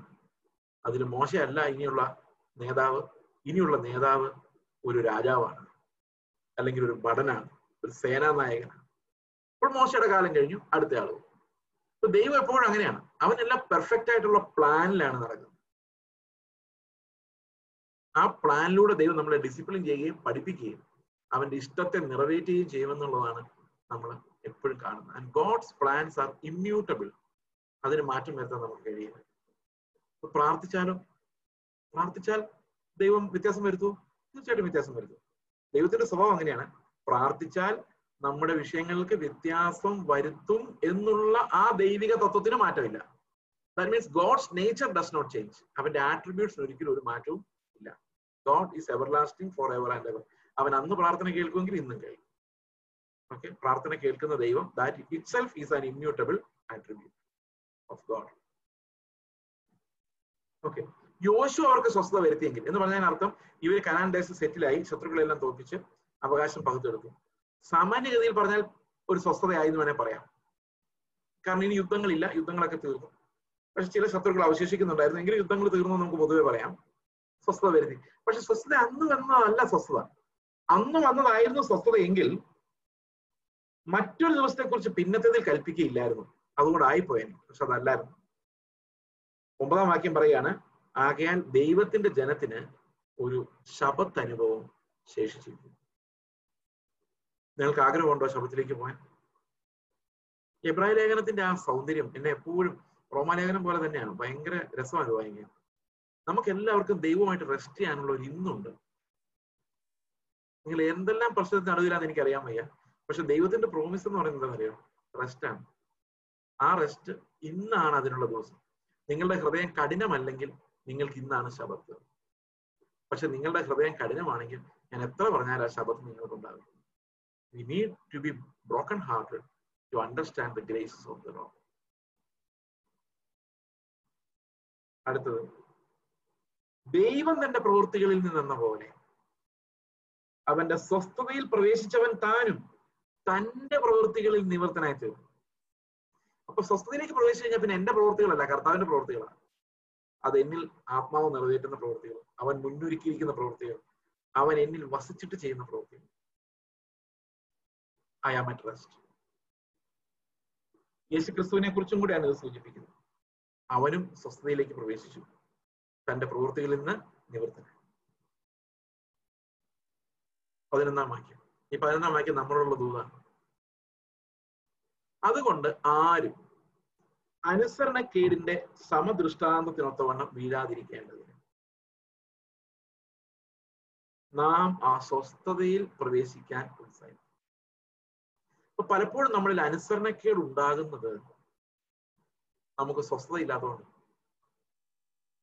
അവിശ്വാസം ഉണ്ടാകുന്നത് സ്വസ്ഥത ഇല്ലാത്തതുകൊണ്ടാണ് നമ്മൾ ആളുകളോട് വഴക്കുണ്ടാക്കുന്നത് ഷൗട്ട് ചെയ്യുന്നത് ഉറക്കെ സംസാരിക്കുന്നത് എല്ലാം സ്വസ്ഥത പോകുന്നതുകൊണ്ടാണ്.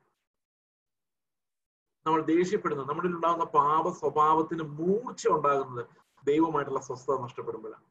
അതുകൊണ്ടാണ് പ്രോമിസ് പറയുന്നത് കർത്താവിന്റെ അടുത്ത് നിങ്ങൾ റെസ്റ്റ് ചെയ്താൽ എന്ത് സംഭവിച്ചാലും നിങ്ങൾക്ക് ഒന്നും സംഭവിക്കില്ല. Because we are resting in the Lord അപ്പൊ ദൈവത്തിൽ നമ്മൾ പ്രാപിക്കേണ്ട ഒരു എസെൻഷ്യൽ റെസ്റ്റ് ഉണ്ട് സ്വസ്ഥത. ഞാൻ കണ്ടിട്ടുണ്ട് ഗുരുതരമായ രോഗങ്ങളുടെ ഇടയിൽ അറസ്റ്റ് അനുഭവിക്കുന്നു. ഞങ്ങളുടെ ചർച്ചയിലൊരു സിസ്റ്ററുണ്ട് ഒരു aunty fourth stage cancer doctor വിളിച്ച് ഹസ്ബൻഡിനോട് പറഞ്ഞു ഫോർത്ത് സ്റ്റേജ് ക്യാൻസർ ആണ്. അപ്പൊ ഞങ്ങൾ പറഞ്ഞു ഇപ്പൊ ആന്റിയോട് പറയണ്ട. വീട്ടിൽ ചെന്നിട്ട് സ്വസ്ഥമായിട്ട് പറയും. അധികം നാൾ ജീവിക്കില്ല. ഡോക്ടർ മൂന്ന് മാസം നാല് മാസമായിട്ടുണ്ട് ഹസ്ബൻഡ് പറഞ്ഞു ഞാൻ ഇന്നേ ഒരു രഹസ്യം മാറ്റി വെച്ചിട്ടില്ല. എനിക്ക് പറയാതിരിക്കാൻ പറ്റില്ല. ഞാൻ പറയുന്നു പറഞ്ഞു. അദ്ദേഹം പോയി പറഞ്ഞു. പറഞ്ഞ ഉടനെ ആന്റി ഒന്ന് ചിരിച്ചു. ചിരിച്ചിട്ടൊരു പേപ്പർ തരാമെന്ന് ചോദിച്ചു. ഒരു കൈ തളർന്നിരിക്കുകയാണ് മറ്റേ കൈ കൊണ്ട് ആ മരുന്നിന്റെ ട്രെയിൽ ആ പേപ്പർ വെച്ചിട്ട് ഡോക്ടർക്കും നഴ്സുമാർക്കും എല്ലാം ഒരു ട്രാക്ട് എഴുതി അവിടെ ഞങ്ങൾ രണ്ടു ദിവസം ചെന്ന് കഴിഞ്ഞ് ചെന്ന് സർജറി കഴിഞ്ഞ് കാണാൻ ചെന്നപ്പോൾ ഈ ആന്റിയുടെ ചുറ്റും എന്ന് പറയുന്ന നഴ്സുമാരെന്ന് കരയുന്നു. ആന്റി ചിരിച്ചോണ്ടിരിക്കുന്നു. എന്താ സംഭവം? ഈ നഴ്സുമാര് ആന്റിയോട് വിഷമങ്ങൾ പറഞ്ഞ് ആന്റി അവരെ ആശ്വസിപ്പിച്ച് പ്രാർത്ഥിച്ചുകൊണ്ടിരിക്കുകയാണ്. ഒരു ദിവസം എന്നോട് ആന്റി പറഞ്ഞു എനിക്ക് എന്റെ രോഗം മാറാൻ വേണ്ടി പ്രാർത്ഥിക്കണ്ടായോ ചോദിച്ചത് എന്താ? അല്ലെ കർത്താവ് വിളിക്കുമ്പോൾ പോകുന്നതല്ലേ നല്ലത്. അപ്പൊ ഞാൻ പറഞ്ഞു സഭയുടെ കടമയാണ് രോഗശാന്തിക്ക് വേണ്ടി പ്രാർത്ഥിക്കുക എന്നുള്ളത്. ഞങ്ങൾ തീർച്ചയായിട്ടും രോഗശാന്തിക്ക് വേണ്ടി പ്രാർത്ഥിക്കൂ ആന്റി പോകുന്നുണ്ടോ ഇല്ല ആന്റി അല്ല കർത്താവ് തീരുമാനം ഞങ്ങൾ രോഗശാന്തിക്ക് വേണ്ടി തന്നെ പ്രാർത്ഥിച്ചു. പക്ഷെ ഇപ്പം മൂന്ന് മാസം എന്ന് പറഞ്ഞപ്പം മൂന്ന് നാല് വർഷം ആകുമ്പോഴാണ് ഷീസ് ഇംപ്രൂവിങ് എവറി ഡേ റേഡിയേഷനും ഇല്ല കീമോതെറാപ്പിയും ഇല്ല. പക്ഷെ she's ready to go ready to go അതാണ്. ഈ റെഡി ടു ഗോ എന്ന് പറയുന്നത് ഭയങ്കര സ്വസ്ഥത കാരണം ദൈവമായിട്ട് ഭയങ്കര സ്വസ്ഥതയാണ്. റെസ്റ്റാണ് ആ റെസ്റ്റ് എന്ന് പറയുന്നത് അനുഭവിക്കാൻ പറ്റുന്നു എനിക്കറിയത്തില്ല എനിക്ക് അതൊക്കെ അനുഭവിക്കാൻ പറ്റുമെന്ന്. നമ്മളെ സാഹചര്യത്തിൽ വരുമ്പോഴേ അറിയുള്ളൂ. വീരവാദം മുഴക്കാൻ എല്ലാവർക്കും പറ്റും. When that crisis comes to enjoy that rest, that will be enormous beautiful. ഇത് നമുക്ക് ഈ ലോകത്ത് ജീവിച്ചിരിക്കുമ്പോൾ ദൈവത്തിൽ നിന്ന് പ്രാപിക്കേണ്ട റെസ്റ്റാണ് ഇന്ന് പലരും അതില്ലാതെ എത്രയോ നിസ്സാര കാര്യത്താൽ അൺറസ്റ്റിലായി പോകുന്നു. അതുകൊണ്ട് ആ സ്വസ്ഥതയിൽ പ്രവേശിക്കാനുള്ള വാഗ്ദത്വം ഒരു ശബത്തനുഭവം ദൈവം എന്റെ പിതാവായുള്ളപ്പോൾ ഞാൻ എന്തിനു ഭയപ്പെടണം? ഞാൻ എന്തിനാകുലപ്പെടണം എന്ന് ചിന്തിക്കുന്ന ആ ദൈവികമായ സ്വസ്ഥതയിലേക്ക് പ്രവേശിക്കുവാൻ ദൈവം നമ്മെ ഓരോരുത്തരെയും സഹായിക്കട്ടെ എന്ന് നമുക്ക് പ്രാർത്ഥിക്കാം. ഓക്കെ അപ്പൊ ഈ സ്വസ്ഥത എന്നുള്ളത് ഒരു ഫോൾസ് സ്വസ്ഥത ആകരുത്. അതാകാൻ പറ്റത്തില്ല. ഇതെങ്ങനെ ഈ സ്വസ്ഥത ഉണ്ടാകുന്നതെന്ന് അറിയാം ദൈവത്തിന് മുമ്പിൽ ഒന്ന് പൊളിഞ്ഞു കഴിയുമ്പോഴാണ് ഈ സ്വസ്ഥത ഉണ്ടാകുന്നത്. മറച്ചു വെക്കുമ്പോഴല്ല. മറച്ചു വെക്കുമ്പോൾ ഉണ്ടാകുന്ന സ്വസ്ഥത വ്യാജമാണ്. പൊളിഞ്ഞു കഴിയുമ്പോൾ ഒരു സ്വസ്ഥതയുണ്ട്. ദൈവത്തിന് മുമ്പിൽ അതാണ് ശരിക്കും നിലനിൽക്കുന്ന സ്വസ്ഥത. അടുത്ത വാക്യം അതാ പറയുന്നത് ദൈവത്തിന്റെ വചനം ജീവനും ചൈതന്യമുള്ളതായി ഇരുവായ്ത്തരയുള്ള ഏത് വാളിനേക്കാളും മൂർച്ചയേറിയത് ആത്മാവിനെയും സന്ധിമജ്ജ പ്രാണനെയും ആത്മാവിനെയും സന്ധിമജ്ജകളെയും വേർവിടുവിക്കും വരെ തുളച്ചു ചെല്ലുന്നതും ഹൃദയത്തിലെ ചിന്തനങ്ങളെയും ഭാവങ്ങളെയും വിവേചിക്കുന്നതും ഇത്രയേ ഉള്ളൂ. ദൈവത്തിന്റെ വചനം നമ്മുടെ അകത്ത് നടത്തുന്ന സർജറി. ആ സർജറി കൊണ്ട് എന്ത് സംഭവിക്കുന്നു ചോദിച്ചു കഴിഞ്ഞാൽ നമ്മുടെ പ്രാണനിലും ആത്മാവിനുമുള്ള എല്ലാ ചിന്തകളെയും വെളിപ്പെടുത്താൻ നമ്മുടെ ഹൃദയത്തിലെ നിലവുകൾ വരെ കണ്ടെത്താൻ ഈ വചനത്തിന് കഴിയുന്നു. അതാണ് ഈ വാക്യത്തിൽ ഇവിടെ ഇമ്മീഡിയറ്റ്ലി ഉദ്ദേശിക്കുന്നത്. പക്ഷെ ആ വാക്യത്തിന് കുറച്ചുകൂടെ ഗഹനമായ വിശുദ്ധീകരണത്തെ സംബന്ധിക്കുന്ന ഒരു അർത്ഥമുണ്ട്. അത് എബ്രായ ലേഖന അഞ്ചാം അധ്യായം തീരുമ്പോഴേക്കും നമ്മൾ ഈ വാക്യത്തിലേക്ക് ഒന്നും മടങ്ങി വരും. ഇതിനകത്ത് ആ വാൾ പ്രയോഗം എങ്ങനെയാണ് നമ്മളെ വിശുദ്ധീകരിക്കുന്നത് എന്ന് എക്സ്പ്ലെയിൻ ചെയ്യാൻ വേണ്ടി. Will come back to that അപ്പൊ ദൈവത്തിന്റെ വചനം നമ്മളെ വിഭജിക്കുന്നു. നമ്മളെ പൊളിക്കുന്നു. നമ്മെ കർത്താവിന് മുമ്പിൽ തകർത്ത് വെക്കുന്നു. അപ്പോ ഒരു പ്രശ്നമുണ്ട്. അടുത്ത വാക്യം ഇങ്ങനെ പറയുന്നത് ഈ പന്ത്രണ്ടാം വാക്യം നമ്മൾ അഞ്ചിന്റെ അവസാനത്തെ വാക്യത്തിന്റെ കൂടെ എക്സ്പ്ലെയിൻ ചെയ്യാൻ വേണ്ടി നമ്മൾ മാറ്റി വെക്കുകയാണ്. ഇവിടുത്തെ അർത്ഥം ഞാൻ പറഞ്ഞു. പക്ഷെ it has a deeper spiritual significance അത് നമുക്ക് അന്ന് കാണാം. അവന് മറഞ്ഞിരിക്കുന്ന ഒരു സൃഷ്ടിയുമില്ല. സകലവും അവന്റെ കണ്ണിന് നഗ്നവും മലർന്നതുമായി കിടക്കുന്നു. അവനുമായിട്ടാവുന്നു നമുക്ക് കാര്യമുള്ളത്. ഈ ഏതം തോട്ടത്തിൽ നമ്മൾ നോക്കിക്കഴിഞ്ഞാൽ ആദവും ഹവയും പാപം ചെയ്തു കഴിഞ്ഞപ്പോൾ പഴം പറിച്ചു കഴിഞ്ഞപ്പോൾ അവർക്ക് പെട്ടെന്നുണ്ടായത് എന്തെന്നറിയോ? ലജ്ജയാണ്. നഗ്നത എന്ന ബോധം. ഈ നഗ്നത എന്ന ബോധം ഉണ്ടായി കഴിഞ്ഞപ്പോൾ അവർ അത്തിയില കൊണ്ട് ഉടുപ്പുണ്ടാക്കി അവർ നഗ്നത മറിച്ചു അവിടെ എനിക്ക് രസകരമായി തോന്നിയത് അവർ അത്തിയില ചേർത്ത് തുന്നി ഒരരയാട ഉണ്ടാക്കി തുന്നിച്ചേർത്ത്. അപ്പൊ നിസാര ബുദ്ധിയല്ല അതിന്റെ പുറകിലേക്ക് പോയിരിക്കുന്നത്. അത്തീരകൾ എടുത്ത് കൂട്ടി തുന്നി ഒരരയാടെ ഉണ്ടാക്കി ഇടണമെങ്കിൽ ആ പഴം ചില്ലറ പഴമല്ല. അത് ശരിക്കും അവരുടെ ബ്രെയിനിനെ എക്സൈറ്റ് ചെയ്തിരുന്നു. അപ്പൊ ആദം ഒരുപക്ഷെ ഹവയോട് ചോദിച്ചു കാണും ഹവ അത് കൊള്ളാം കേട്ടോ. ഇങ്ങനെ വേണം. അപ്പൊ ഹവ പറയും നിങ്ങൾ എന്താ വിചാരിച്ചത്? ആ പഴം അന്നേ തിന്നേണ്ടതല്ലായിരുന്നു? ആ പഴം തിന്നുകൊണ്ടല്ലേ ഈ ബുദ്ധിയൊക്കെ നമുക്കുണ്ടായത്? അങ്ങനെ അവർ അത്തിയില കൊണ്ട് ഉടുപ്പൊക്കെ ഇട്ട് നല്ല സുന്ദരമായിട്ട് നിൽക്കുമ്പോഴാണ് നഗ്നതയൊക്കെ മറിച്ച് നല്ല ക്ലീൻ ആയിട്ട് ഡിഗ്നിറ്റിയോട് കൂടി നിൽക്കുമ്പോഴാണ് കർത്താവിന്റെ ശബ്ദം തോട്ടത്തിൽ കേൾക്കുന്നത്. ഉടനെ ആദോ ഹവും കൂടെ പോയി മരത്തിന്റെ പുറകെ പറഞ്ഞു അപ്പൊ അവർ ഉടുപ്പിട്ടിട്ടുണ്ട്. ഉടുപ്പിട്ടിട്ടുണ്ട്. എന്തുടുപ്പാന്നറിയാം? അത്തീര കൊണ്ടുള്ള ഉടുപ്പ്. ഈ അത്തിയിലുള്ള ഉടുപ്പുമായിട്ടാണ് ആദോ ഹവയും പോയി മരത്തിന് പുറകിൽ മറിഞ്ഞിട്ട് ഞങ്ങൾ നഗ്നരാന്ന് പറഞ്ഞു ഇത് നമ്മളെ പഠിപ്പിക്കുന്ന വലിയൊരു പാഠമാണ് നമ്മൾ ചെയ്യുന്ന ഈ ആത്മീക പ്രവൃത്തികളെല്ലാം അത്തീര പോലെയാണ്. അത് മനുഷ്യരുടെ മുമ്പിൽ നമ്മുടെ നഗ്നത മറയ്ക്കുന്നുണ്ട്. ദീർഘമായിട്ടൊന്ന് പ്രാർത്ഥിച്ചു നോക്കി. എത്രയോ നാൾ പ്രാർത്ഥിക്കാത്ത നഗ്നത മറിഞ്ഞാണ്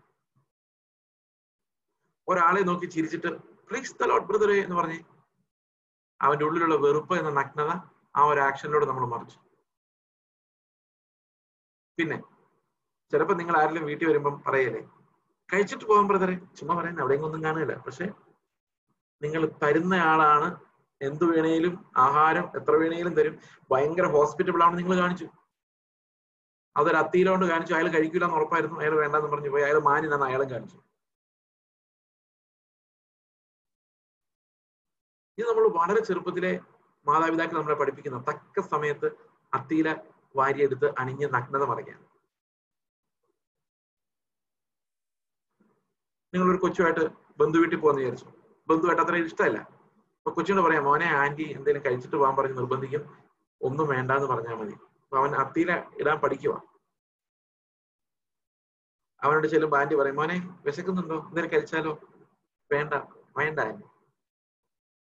അത് അത്തിയില്ല അവന് വേണം. പക്ഷെ കഴിച്ചിട്ട് പോകാന്ന് പറഞ്ഞത് വേറൊരു അത്തിയില്ല അവിടെയൊന്നും ഇല്ല. ഇത് അങ്ങോട്ടും ഇങ്ങോട്ടും ഊടുപാട് അത്തിയിലകളാണ് മനുഷ്യരുടെ മുമ്പിൽ നമ്മൾ ഭയങ്കര നീതിമാന്മാരാ. ഭയങ്കര സൗമ്യത ഭയങ്കര താഴ്മ. പക്ഷെ കർത്താവ് വരുന്ന ഒരു ദിവസം ചെയ്സേ നീ എവിടെ ചോദിക്കുമ്പോ അവൻ നേരെ നഗ്നവും മലർന്നുമായ എന്റെ ആന്തരിക ഭാഗം അന്തരാത്മാവിനെ കാണുന്നു. ഞാൻ അലറി വിളിച്ചുകൊണ്ട് ഓടും. കാരണം ഈ അത്തിയിലെ ഒന്നും ദൈവത്തിന് മുമ്പിൽ നമ്മളെ മറക്കുകയില്ല കാരണം അവൻ നമ്മുടെ ഹൃദയങ്ങളെ കാണുന്നു. അകത്തുള്ള ചിന്തകളെ. നമ്മളല്ലേ ഊണ് കഴിച്ചിട്ട് പോവാം എന്ന് പറഞ്ഞപ്പോ ഉള്ളി പറഞ്ഞില്ലേ പോയാ മതിയായിരുന്നു പറഞ്ഞില്ലേ അത് ദൈവം കണ്ടിട്ടുണ്ട്. അതാ ദൈവം കാണുന്നു മനുഷ്യരാരും കണ്ടില്ല കേട്ടോ അവന്റെ ഒരു അഹങ്കാരം. ആ പ്രൈസ് ലോഡ് എന്ന് പറഞ്ഞപ്പോ പ്രൈസ് ലോഡ് എന്ന് പറഞ്ഞ മനുഷ്യൻ കണ്ടു. അവന്റെ ഒരു അഹങ്കാരം എന്നുള്ളി പറഞ്ഞ ദൈവം. അപ്പൊ നമ്മുടെ അകത്ത് ആരെയും കാണിക്കാതെ നമ്മൾ മറച്ചു വെച്ചിരിക്കുന്ന ഒരു സത്വമുണ്ട് അതാണ് ഒറിജിനൽ ഞാൻ. ബാക്കി എല്ലാ അഭിനയം. ഒരു ദിവസം ദൈവത്തിന് മുമ്പിലോട്ട് പോയി ആ ഒറിജിനൽ ഞാൻ അനിക്കാൻ പോകുന്നത്. ഈ പ്രായം കുറവുള്ളപ്പോൾ നമുക്ക് ഒറിജിനൽ ഞാനിനെ മറച്ചു വെക്കാൻ പല അത്തീലകളെടുത്ത് പ്രയോഗിക്കാൻ നമുക്ക് പഠിക്കാം അറിയാം.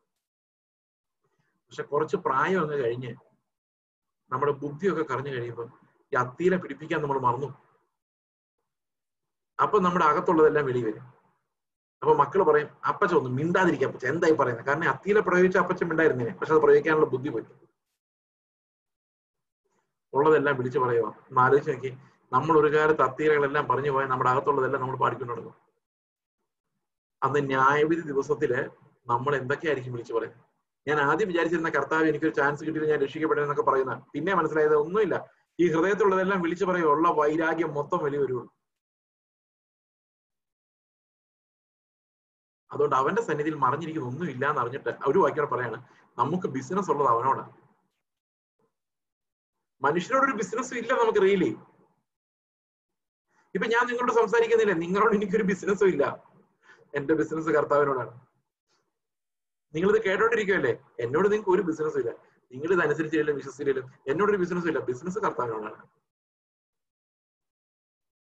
നമ്മൾ ചെയ്യുന്ന എല്ലാ പ്രവൃത്തികളും നമ്മൾ ബിസിനസ് ചെയ്യുന്ന കർത്താവുമായിട്ടാണ് അവൻ അറിയുന്നത് നമ്മുടെ അകത്തെ അകത്തെ പുള്ളിനെയാണ് അത് യേശുക്രിസ്തുവിന്റെ നീതിയുടെ വസ്ത്രത്താൽ അത് കവർ ആവില്ല അതുകൊണ്ടാണ് കുഞ്ഞാടിന്റെ വസ്ത്രമില്ലാത്ത ഒരൊറ്റ ആൾ പോലും കല്യാണ സദ്യക്ക് ഉണ്ടാകുന്നത്.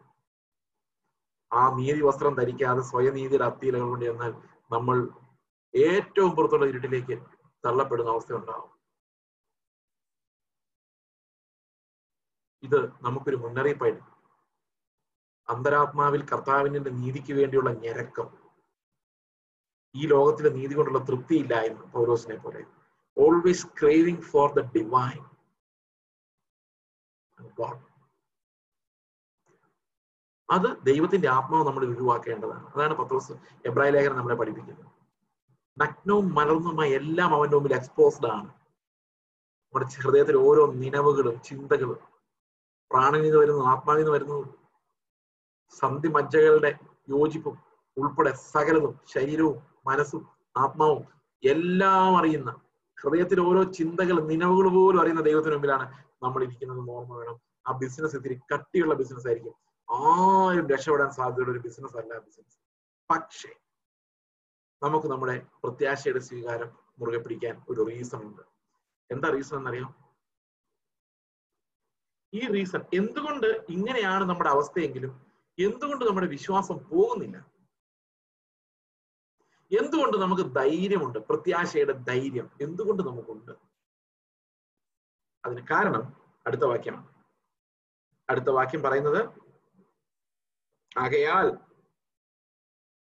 ദൈവപുത്രനായ യേശു ആകാശത്തിൽ കൂടി കടന്നുപോയ ഒരു ശ്രേഷ്ഠ മഹാപുരോഹിതനായി നമുക്കുള്ളത് കൊണ്ട്. അപ്പം അതിനർത്ഥം എന്താണെന്ന് വെച്ച് കഴിഞ്ഞാൽ ഉയരത്തിൽ നിന്ന് വന്ന്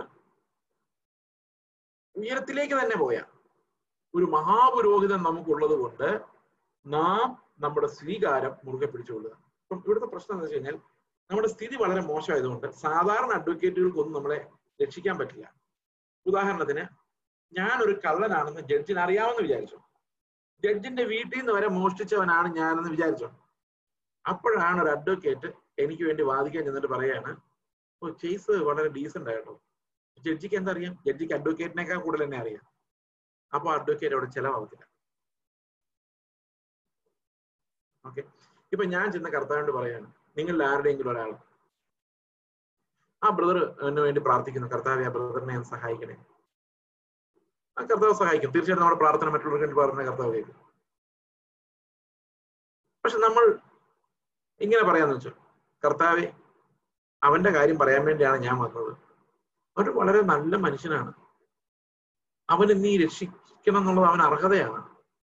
എന്ന് നമ്മൾ ചിന്തിച്ചാൽ കർത്താവ് പറയും അവന്റെ അകം നീ കണ്ടിട്ടുണ്ടോളാ ഞാൻ പറയും ഇല്ല. എന്നാലും അകം നല്ലപോലെ എന്നോട് ഇതുവരെ പെരുമാ ആ എന്നാ നീ ഉദ്ദേശിക്കുന്ന ആളല്ല അവൻ. അവന്റെ അകം എന്റെ മുമ്പിൽ ഇങ്ങനെ ഇരിപ്പുണ്ട്. ഇനി ഈ പ്രാർത്ഥിക്കാൻ വന്ന റെക്കമെൻഡ് ചെയ്യാൻ വന്ന നീ ഉണ്ടല്ലോ നിന്റെ അവസ്ഥ അതിനേക്കാളും കഷ്ടം. അപ്പൊ എന്റെ അഡ്വക്കസി അവിടെ ചെലവാകത്തില്ല. കാരണം എന്താ? എനിക്ക് ആരുടെ അകം അറിയില്ല വാദിക്കാൻ. ദൈവം അവന്റെ അകം വെച്ചാണ് ജഡ്ജ് ചെയ്യുന്നത്. അപ്പൊ എനിക്ക് അത് വെച്ച് വാദിക്കാൻ എന്റെ അകം അറിയില്ല. അപ്പൊ എനിക്ക് ശരിക്കും ഒരു അഡ്വക്കേറ്റ് വരുവാണെങ്കിൽ എവിടെ നിന്ന് വരണം? എന്റെ ഹൃദയങ്ങളെ നിലവുകൾ വരെ അറിയുന്ന ഒരു അഡ്വക്കേറ്റ് വരണം. ആ അഡ്വക്കേറ്റ് എന്നോട് സിമ്പതി തോന്നുകയും വേണം. അങ്ങനെ ഉണ്ടെങ്കിൽ മാത്രമേ എനിക്ക് രക്ഷപ്പെടാൻ പറ്റുള്ളൂ. അഡ്വക്കേറ്റിന്റെ അകം മുഴുവൻ അറിയണം. അതുപോലെ തന്നെ എന്നോട് സിമ്പതിയും തോന്നണം. അങ്ങനെ ഒരു മഹാപുരോഹിതൻ നമുക്കുള്ളത് കൊണ്ട് നമുക്ക് ധൈര്യമായിട്ട് നിൽക്കാം. കാരണം അവനോട് ഭയങ്കര സിമ്പതിയാണെന്ന് മാത്രമല്ല അവന് ഞാൻ മറച്ചു വെച്ചിരിക്കുന്ന പാവങ്ങൾ പോലും അവൻ അറിയാം അവൻ എന്നെ രക്ഷിക്കണം എന്ന് ആഗ്രഹമുണ്ട് താൻ. അങ്ങനെ ഒരു മഹാപുരോഹിതൻ നമുക്കുള്ളത് കൊണ്ട് മാത്രമാണ് നമ്മൾ രക്ഷപ്പെടുന്നത് ആ വാക്യം പറയുന്നത്. ഈ മഹാപുരോഹിതന്റെ ഒരു ക്വാളിറ്റി അവൻ ആകാശത്തിലൂടെ വന്നവനാണ്. മനുഷ്യനെ പോലെ ബലഹീനനല്ല. രണ്ടാമത്തെ കാര്യം എന്ന് പറയുന്നത് ഇതൊരു ഇത്തിരി കോൺട്രവേഴ്സി ഉണ്ടാക്കിയിട്ടുള്ള ഒരു വാക്യമാണ്. നമ്മളത് ഇന്ന് അത് വായിക്കാം. നമുക്കുള്ള മഹാപുരോഹിതൻ നമ്മുടെ ബലഹീനതകളിൽ സഹതാപം കാണിപ്പാൻ കഴിയാത്തവനല്ല. പാപമൊഴികെ സർവത്തിലും നമുക്ക് തുല്യമായി പരീക്ഷിക്കപ്പെട്ടവനത്രേ നമുക്കുള്ളത്. പാപമൊഴിക സമയത്ത് ഈ വാക്യം ഇംഗ്ലീഷിൽ ട്രാൻസ്ലേറ്റ് ചെയ്യുമ്പോൾ അത്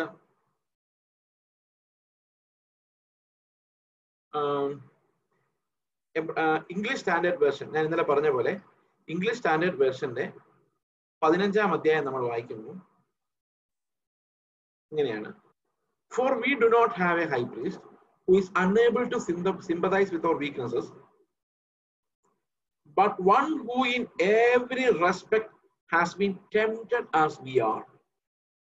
നമ്മളെ പോലെ തന്നെ പ്രലോഭിപ്പിക്കപ്പെട്ടവൻ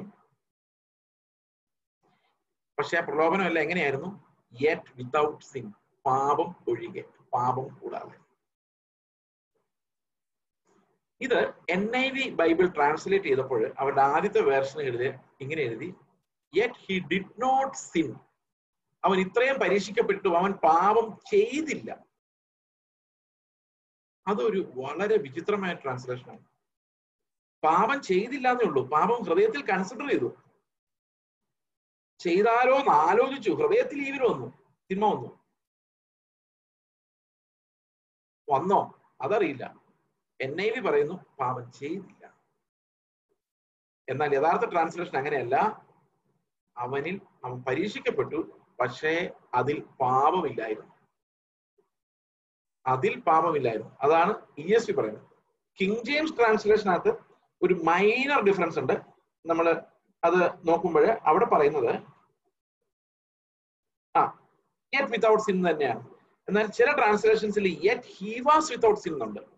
അതും ഹി വാസ് ചേർത്തതാണ്. നമ്മൾ നമ്മൾ കുറച്ചും കൂടെ മനസ്സിലാക്കിക്കോട്ടെ എന്ന് വിചാരിച്ചു. ഗ്രീക്കിൽ അതില്ല. ഹി വാസ് വിത്തൗട്ട് സിൻ എന്ന് പറഞ്ഞാൽ അവനിൽ പാപം പാപമില്ലായിരുന്നു എന്നാണ്. എന്നാൽ ഇവിടുത്തെ ട്രാൻസ്ലേഷൻ അങ്ങനെയല്ല. അവൻ പരീക്ഷിക്കപ്പെട്ടു എന്നാൽ പാപം കൂടാതെ without sin because God cannot be tempted by evil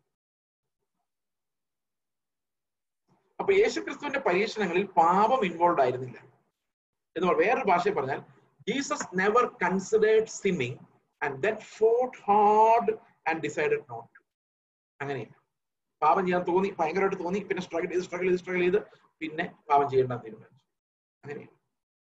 ഒരു വലിയ ബൈബിൾ ടീച്ചർ ഈ അടുത്തിടെ പറഞ്ഞാണ് അദ്ദേഹത്തിന്റെ പേര് പറയരുതെന്ന് പലരും എന്നോട് റിക്വസ്റ്റ് ചെയ്തു പറയുന്നു. അദ്ദേഹം പറഞ്ഞാണ് യേശു കർത്താവ് ചെറുപ്പത്തിലെ ഈ പതിനാല് പതിനഞ്ച് വയസ്സിലോ നമ്മൾ നമ്മളൊന്നും വായിക്കുന്നില്ല. ആ സമയത്ത് വിശുദ്ധ ജീവിതം നയിച്ചത് കൊണ്ടാണ് പിന്നീട് ഈ വ്യഭിചാരണിയായ സ്ത്രീയും ഒക്കെ മുമ്പിൽ വന്നിരിക്കുകയും കരയുകയും തൊടുകയൊക്കെ ചെയ്തപ്പോൾ കർത്താവിനൊന്നും തോന്നാതിരുന്നു. വലിയ പ്രശസ്തനായ ഒരു പ്രസംഗം പറഞ്ഞതാണ്. ഇവരെങ്ങനെയാ കർത്താവിനെ കാണുന്നത്?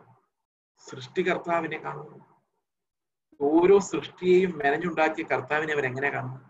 കർത്താവിന്റെ ഹൃദയത്തിൽ ചിന്തകളോട് യുദ്ധം ചെയ്ത് ജയിച്ചതല്ല. Devil always tempted him from the outside അപ്പൊ ആൾക്കാർ സാധാരണ ചോദിക്കുന്ന ഒരു ചോദ്യമുണ്ട് അങ്ങനെയാണെങ്കിൽ കർത്താവ് നമുക്കൊരു ഉദാഹരണമായി മാറുന്നത് എങ്ങനെയാണ്? അങ്ങനെയാണെങ്കിൽ യേശു ക്രിസ്തു നമുക്ക് തുല്യമായി പരീക്ഷിക്കപ്പെട്ടത് നമുക്ക് എങ്ങനെയാണ് ഒരു ബലം തരുന്നത്? നമുക്ക് എങ്ങനെയാണ് അതൊരു ഉത്സാഹമായി മാറുന്നത്? അവൻ ദൈവമല്ലേ? അവൻ പാപം ചെയ്യാൻ പറ്റില്ലല്ലോ? നമ്മൾ അങ്ങനെ അല്ലല്ലോ അപ്പൊ പിന്നെ കർത്താവ് നമുക്ക് ഉദാഹരണമാകുന്നത് എങ്ങനെയാണ്? ന്യായമായ ചോദ്യമാണ്. പക്ഷെ ഞാൻ ഒരു കാര്യം നിങ്ങളോട് പറയാം. യേശു ക്രിസ്തു പരീക്ഷണങ്ങളെ ജയിച്ച് വിശുദ്ധ ജീവിതം പെർഫെക്റ്റ് ആയിട്ട് ജീവിച്ച കാര്യത്തിൽ നമ്മൾ ഒരിക്കലും യേശുവിനെ ഉദാഹരണമായിട്ടല്ല കാണുന്നത്. അവനെ നമ്മുടെ രക്ഷകനായിട്ടാണ് കാണുന്നത്.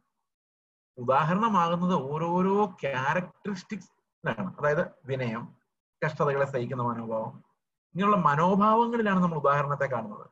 അല്ലാതെ പാപത്തെ ജയിക്കാൻ കർത്താവ് നമ്മുടെ മുമ്പിൽ ഒരു എക്സാമ്പിൾ വെക്കുക അല്ല ചെയ്യുന്നത് ഞാൻ നിലവിളിച്ച പോലെ നിങ്ങൾ നിലവിളിക്കുക ഞാൻ പൊരുതിയ പോലെ നിങ്ങൾ പൊരുതെന്ന് പറയുകയല്ല ചെയ്യുന്നത് അവൻ നമ്മളെ പാപത്തിൽ നിന്ന് രക്ഷിക്കുകയാണ് ചെയ്യുന്നത് he's not a passive example who shows us how to defeat sin അല്ല.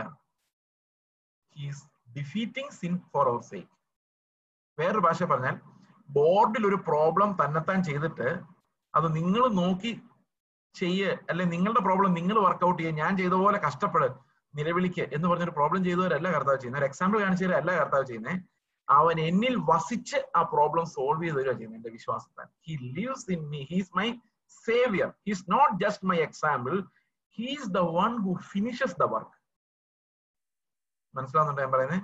യേശുക്രിസ്തുവിന് ഉദാഹരണം അല്ലെന്നല്ല ഞാൻ പറഞ്ഞു വരുന്നതിന്റെ അർത്ഥം.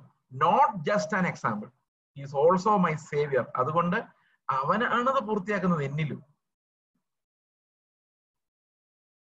അപ്പോൾ ജസ്റ്റ് ഈ മാനുഷികമായ ആർഗ്യുമെന്റ് വെച്ച് വചനത്തെ തകർക്കരുത് വെല്ലുവിളിക്കരുത്. വാട്ട് ദ വേർഡ് സെയ്സ് അതുപോലെ തന്നെയാണ് അതിന്റെ അർത്ഥം. അതിൽ കൂടുതൽ അർത്ഥം നമ്മൾ ആരോപിക്കരുത്. കാരണം നമ്മുടെ ബുദ്ധിയിൽ പലതും തോന്നും. പക്ഷെ കർത്താവിന്റെ പരീക്ഷണങ്ങൾ നമുക്ക് ഉദാഹരണമായിട്ടല്ല നമുക്ക് പകരമായിട്ടാണ്. He suffered in my place to secure my release it was my suffering my temptation that he faced and over overcame my sufferings എനിക്ക് പകരമാണ് അവന്റെ ജീവിതം. എനിക്ക് എക്സാമ്പിൾ കാണിച്ചു തന്നിട്ട് നീ ജീവിച്ചോളാൻ പറയുന്നത് അതെങ്ങനെയാണെന്നറിയോ? ഞാൻ നീന്തുവാ. ഏഹ് എന്നിട്ട് നിങ്ങൾ പറയാം ഞാൻ നീന്തുന്ന കണ്ടല്ലോ? കൈ ഇങ്ങനെ നീന്തുന്ന കണ്ടല്ലോ? അതുപോലെ നിങ്ങളും നീന്തിക്കോ. നടക്കുവോ? ഡ്രൈവിംഗ് പഠിപ്പിക്കുന്നത് എങ്ങനെയാ? ഡ്രൈവിംഗ് പഠിപ്പിക്കുന്ന മാസ്റ്റർ ആശാൻ എടുത്തിരുന്നിട്ട് ഒന്ന് ഓടിച്ചു കാണിക്കും. എന്നിട്ട് നമ്മുടെ ഒരു സ്റ്റിയറിംഗ് കാണിച്ചിട്ട് ആശാൻ പറയും നീ ഓടിച്ചോ. അങ്ങനെയാണോ പഠിപ്പിക്കുന്നത്? എത്ര നാളായി ആശാന്റെ കാലം ആക്സിലേറ്ററിലും ബ്രേക്കിലും ഇരിക്കുന്ന അറിയോ ആക്സിലേറ്ററും ബ്രേക്കിലാണോ ക്ലച്ചിലും ബ്രേക്കിലാണോ ഒന്നല്ലേ ഇങ്ങനെ സൈഡിലുള്ള എന്തെങ്കിലും ആട്ടെ ആ കൺട്രോൾ ആശാന്റെ കയ്യിൽ തന്നെയാണ് നമ്മൾ വിചാരിക്കും നമ്മൾ ഭയങ്കര ചെയ്താ ചെയ്യുന്നെന്ന് ഞാൻ ആദ്യം ഡ്രൈവിംഗ് പഠിച്ചിട്ട് വരുമ്പോൾ ഞാൻ വിചാരിക്കുന്നു ഓ ഇത്രയും ഞാൻ പഠിച്ചല്ലോ എന്നാ. പിന്നെ ആശാൻ പറയുന്നത് എന്റെ കാലേ ബ്രേക്കിലും ക്ലച്ചിലും എന്റെ കാലാണ്. ഓ അപ്പോഴാണ് എല്ലാം സങ്കടമായി പോയത്. പക്ഷെ കർത്താവ് അങ്ങനെയാ. കർത്താവ് അങ്ങനെ നമ്മളെ പഠിപ്പിക്കുന്നത് ഈ ഡ്രൈവിങ്ങിനേക്കാളൊക്കെ എന്ത് പാടാ നമ്മൾ വിശുദ്ധ ജീവിതം നയിക്കാൻ? അപ്പൊ ശരിക്കും ഈ കർത്താവ് നമ്മളെ വലിയ കൽപ്പനകൾ നമുക്ക് തരിക മാത്രമല്ല അത് നമ്മളിൽ പൂർത്തിയാക്കാൻ അവൻ നമ്മിൽ വിശ്വാസത്താൽ വസിക്കുകയും ആ പെഡലിന്റെ മേലുള്ള കൺട്രോൾ അവന്റെ കയ്യിൽ വെക്കുകയും ചെയ്യുന്നത് കൊണ്ട് മാത്രമാണ് നമ്മൾ ജയിക്കുന്നത്. So he's not just our example he's our master he's our Lord he's our saviour അതാണ് ഈ വാക്യം നമ്മളെ പഠിപ്പിക്കുന്നത്. ഹി വാസ് വിത്തൗട്ട് സീൻ അതുകൊണ്ട് എന്ത് സംഭവിച്ചെന്നറിയോ? അവൻ യാഗം അർപ്പിക്കാൻ തക്കവണ്ണം പെർഫെക്റ്റ് ആയിരുന്നു. അപ്പൊ എന്തിനാ യേശു കഷ്ടതയെല്ലാം അനുഭവിച്ചത്? ഈ പ്രലോ പ്രലോഭനങ്ങളെല്ലാം അനുഭവിച്ചെന്ന് ചോദിക്കുവാണെങ്കിൽ അതിനൊരു ഭയങ്കര മറുപടി ഉണ്ട്. വിശ്വാസിന്റെ അടുത്തേക്ക് കർത്താവ് ചെല്ലുന്നത് ആത്മാവ് നിറവില. ആത്മാവിന്റെ നിറവിൽ ചെന്നിട്ട് എന്താ പറയുന്നറിയോ? ഞാൻ റെഡിയാണ് എന്ന് പറഞ്ഞാൽ യാഗമൃഗം റെഡിയാണ് പിശാശനല്ല യാഗം അർപ്പിക്കുന്ന ദൈവത്തിന്. പക്ഷെ ഊനമില്ലാത്തതാണ് യാഗമൃഗമെന്ന്. അവൻ പാപം ചെയ്യില്ല. അവനിൽ പാപമില്ല എന്ന് തെളിയിക്കാൻ വേണ്ടിയാണ് പരീക്ഷണം അവൻ പാപം ചെയ്യുമോ എന്ന് നോക്കാൻ വേണ്ടിയല്ല. വ്യത്യാസമുണ്ടോ? അവൻ പാപം ചെയ്യില്ല എന്ന് തെളിയിക്കാൻ വേണ്ടിയാണ്. To prove him worthy not to test whether he may fail let see അങ്ങനെ നോക്കിയിട്ടല്ല. ഓക്കെ അപ്പോൾ ഇവിടെ നമുക്കുള്ള മഹാപുരോഹിതൻ നമ്മുടെ ബലഹീനതകളിൽ സഹതാപം കാണിപ്പാൻ കഴിയാത്തവനല്ല. പാപമൊഴികെ സകലത്തിലും നമുക്ക് തുല്യമായി പരീക്ഷിക്കപ്പെട്ടു അപ്പം വിശപ്പിന്റെ കാര്യത്തിൽ ഈ ലോകത്ത് നമുക്ക് അനുഭവിക്കുന്ന എല്ലാ ശാരീരിക വികാരങ്ങളുടെ കാര്യത്തിലും നമുക്ക് തുല്യമായി പരീക്ഷിക്കപ്പെട്ടു എന്ന് പറഞ്ഞാൽ ഹൃദയത്തിൽ പാപം ഉണ്ടായില്ല. But was but he was not from within അവന്റെ അകത്തുനിന്ന് അവനൊരു തീരുമാനമായി ആ പരീക്ഷണം വന്നില്ല. ഇതിൽ കൂടുതൽ നമുക്ക് ദൈവത്തെ അനലൈസ് ചെയ്യാൻ പറ്റില്ല. കാരണം it is not revealed there one thing is certain Jesus could not have sinned because is always God he never considered evil in his heart okay അവൻ നമുക്കൊരു പെർഫെക്റ്റ് മഹാപുരോഹിതൻ ആയിരുന്നു. ഓക്കെ അങ്ങനെ ഉള്ളത് കൊണ്ട് നമ്മുടെ അകം പുറം അറിയുന്ന ഒരു മഹാപുരോഹിതൻ ഉള്ളത് കൊണ്ട് കരുണ ലഭിപ്പാനും. നമുക്ക് എന്താ വേണ്ടത്? കരുണ. കരുണ ലഭിപ്പാനും തൽസമയത്തിന് സഹായത്തിനുള്ള കൃപ പ്രാപിപ്പാനുമായി നാം ധൈര്യത്തോടെ കൃപാസനത്തിന്റെ അടുത്തേക്ക് ചെല്ലുക. കാരണം അവൻ അറിയാൻ വയ്യാത്തവനല്ല. നിന്റെ അകം പുറം അറിയാവുന്നവന് ഇതിനോട് ഭയങ്കര സിമ്പതിയാണ്. ധൈര്യമായിട്ട് കയറി ചെല്ലുക കൃപാസനത്തിലേക്ക്. എന്തിനാണെന്നറിയോ? തക്ക സമയത്ത് കൃപ ലഭിക്കാൻ. അല്ല രണ്ടുപേരുടെ ചീത്ത പറഞ്ഞ ശേഷം അയ്യോ കർത്താവ് ക്ഷമിക്കണേ അതല്ല കൃപ. എപ്പോഴും ഒഴുകുന്ന കൃപയുടെ അരുവികൾ നമ്മളെ പാപം തടയാനാണ് സഹായിക്കുന്നത്. തക്ക സമയത്ത് കൃപ ഓവർകമ്മിങ് ഗ്രേസ് പ്രലോഭനങ്ങളെ നേരിടുന്ന ദൈവത്തിന്റെ ഗ്രേസ് ദൈവത്തിന്റെ പ്രൊവിഷൻ ഇവിടുത്തെ കൃപയുടെ അർത്ഥം അതാണ്. തക്ക സമയത്ത് ലഭിക്കുന്ന ദൈവികമായ ശക്തി പവർ ടു ഓവർകം സിൻ അപ്പൊ നമ്മൾ തക്ക സമയത്ത് അത് ലഭിക്കണം. അപ്പൊ കർത്താവിന്റെ പറയാം കർത്താവ് തക്ക സമയത്ത് എനിക്ക് കൃപ ലഭിക്കണം. ഏത് സമയത്തും കർത്താവ് പറയും നീങ്ങ പോരെ. കൃപാസനത്തിലേക്ക് എല്ലാ സമയത്തും തുറന്നു കിടക്കുകയാണ്. അത് അടയുന്നില്ല ഒരു പാസ്റ്റർ വരാൻ നിങ്ങൾ കാത്തിരിക്കേണ്ട. ഓൾവേസ് ഓപ്പൺ കൃപാസനം എല്ലാ വിശ്വാസികൾക്കും എപ്പോഴും തുറന്നു കിടക്കുന്ന സ്ഥലമാണ്. ധൈര്യമായി കൃപാസനത്തിലേക്ക് കടന്നു ഓക്കെ കൃപ പ്രാപിപ്പാനുമായി നാം ധൈര്യത്തോടെ കൃപാസനത്തിലേക്ക് അടുത്തു ചെല്ലുക. അപ്പോൾ സ്വസ്ഥതയുള്ളവർക്ക് എങ്ങനെയാണ് ഈ സ്വസ്ഥത ഉണ്ടാകുന്നത് മനസ്സിലായോ? സ്വസ്ഥത ഉണ്ടാകുന്നത് ഈ മധ്യസ്ഥൻ കാരണമാണ്. നമുക്ക് പിതാവുമായി സമാധാനം ഉണ്ടാക്കുന്നത് ക്രിസ്തുവാണ്. അവൻ നമുക്ക് പകരമുണ്ടെന്നുള്ളതാണ് നമ്മുടെ ഏറ്റവും വലിയ ആശ്വാസം. അവൻ നമ്മെ ഒരു ദിവസം ഊനമില്ലാത്തവരായി പിതാവിന് മുമ്പിൽ പ്രസന്റ് ചെയ്യുമെന്നുള്ള സാൽവേഷൻ ആണ് നമ്മുടെ ഏറ്റവും പ്രധാനപ്പെട്ട ആശ്വാസവും സന്തോഷവും. So our our hope rest in him അവനിലാണ്. ഈ സ്വസ്ഥത പ്രാപിക്കുവാനാണ് നമുക്ക് വാഗ്ദത്തമുള്ളത്. ആ സ്വസ്ഥത നമ്മൾ ഇവിടെ പ്രാപിക്കുന്ന സ്വസ്ഥത ഒരിക്കലും അവസാനിക്കില്ല. നിത്യതയിലേക്ക് അത് തുടരുന്ന ഒരു സ്വസ്ഥതയാണ്. ദൈവമായി നമ്മൾ അനുഭവിക്കുന്ന സ്വസ്ഥത. നമ്മുടെ ചുറ്റുമുള്ളത് എന്ത് അവസ്ഥയായാലും എന്തവസ്ഥയായാലും അതിനെല്ലാം അതിജീവിക്കുവാനുള്ള ദൈവത്തിന്റെ കൃപ ഈ സ്വസ്ഥതയുള്ള ഒരു ഹൃദയത്തിനകത്ത് ധാരാളമായി പകർത്തപ്പെടുന്ന കാര്യമാണ്. അതുകൊണ്ട് പ്രിയ സഹോദരങ്ങളെ ഈ നാലാം അധ്യായം നിങ്ങൾ ഒന്നും കൂടെ മൂന്നിന്റെ അവസാനവും നാലും ഒന്നും കൂടെ വായിച്ചു നോക്കുക. വീട്ടിൽ ചെന്നിട്ട് അതിലൂടെ ദൈവത്തിന്റെ ആത്മാവ് നമ്മോട് വളരെ വിശദമായി നിശിതമായി സംസാരിക്കും. അവൻ നമുക്ക് എങ്ങനെ രക്ഷാകാരണനായ മഹാപുരോഹിതനായി മാറി എന്നുള്ള വിശദീകരണം ഈ മൂന്നാം അധ്യായത്തിൽ പതുക്കെ നമ്മൾ തുടങ്ങി. നാലാം അധ്യായത്തിലാണ് അതിന്റെ ഒരു ഫുൾ സ്വിങ്ങിലേക്ക് വന്നത്. അഞ്ചും ആറും ഏഴും അധ്യായങ്ങൾ നമ്മൾ കൂടുതൽ ആഴമായിട്ട് അതിനെക്കുറിച്ച് പഠിക്കും. നമുക്ക് പ്രാർത്ഥിക്കാം. നമുക്ക് ഈ ഈ പ്രസംഗം വചന പഠനം ഇവിടെ അവസാനിപ്പിക്കാം. തുടർന്ന് സംശയങ്ങളുടെ സമയമാണല്ലോ. ഒരു നിമിഷം നമുക്ക് കണ്ണുകളടയ്ക്കാം സ്തോത്രം. ഞങ്ങളുടെ സ്വർഗസ്ഥ പിതാവെ നിങ്ങളുടെ വചനം ഞങ്ങൾക്ക് വെളിപ്പെടുത്തി തന്ന്. കർത്താവെ അങ്ങ് ഞങ്ങളെക്കുറിച്ച് എന്ത് പ്രത്യ എന്ത് സ്വപ്നം കാണുന്നോ ആ ഒരു വിശുദ്ധിയിലേക്കും തേജസ്സിലേക്കും നടക്കുവാൻ ഞങ്ങളെ സഹായിക്കണമേ. അങ്ങയോടുള്ള സ്വസ്ഥത ഞങ്ങളുടെ ജീവിതത്തിന്റെ ഓരോ നിമിഷങ്ങളെയും പാപത്തിൽ നിന്ന് കാത്തുകൊള്ളണമേ. അനുസരണക്കേടിന്റെ സമദൃഷ്ടാന്തത്തിനൊത്തവണ്ണം വീഴാതിരിക്കുവാൻ ഞങ്ങൾ കർത്താവെ സ്വസ്ഥതയിൽ പ്രവേശിക്കാൻ ഉത്സാഹമുള്ളവരായിരിക്കാൻ സഹായിക്കണം. നന്ദിയോടെ സ്തോത്രം. കർത്താവ് യേശു ക്രിസ്തുവിന്റെ നാമത്തിൽ